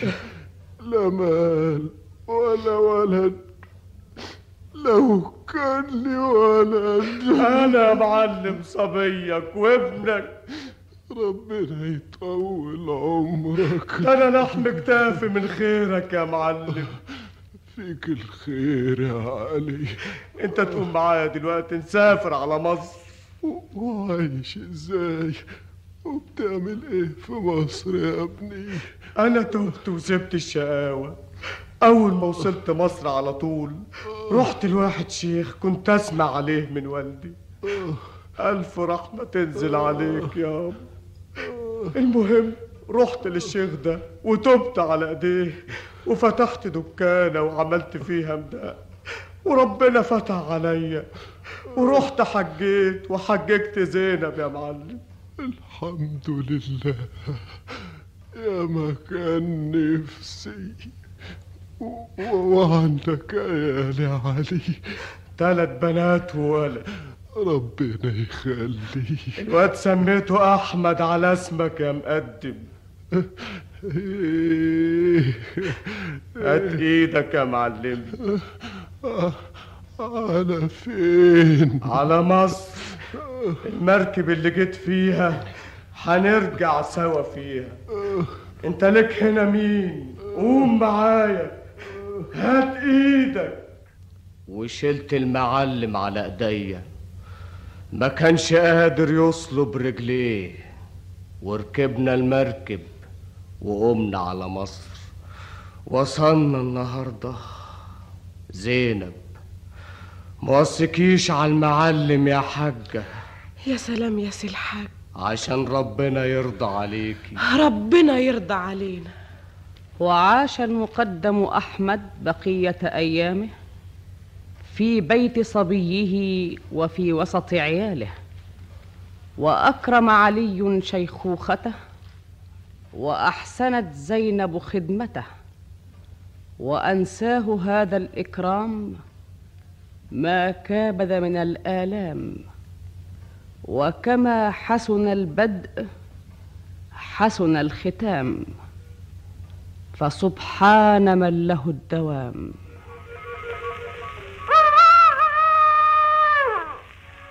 وهنا أدرك شهرزاد الصباح فسكتت عن الكلام المباح. وبهذا تنتهي الحلقة الخامسة والخمسون من ليالي ألف ليلة. يكتبها طاهر أبو فاشا ويخرجها محمد محمود شعبان.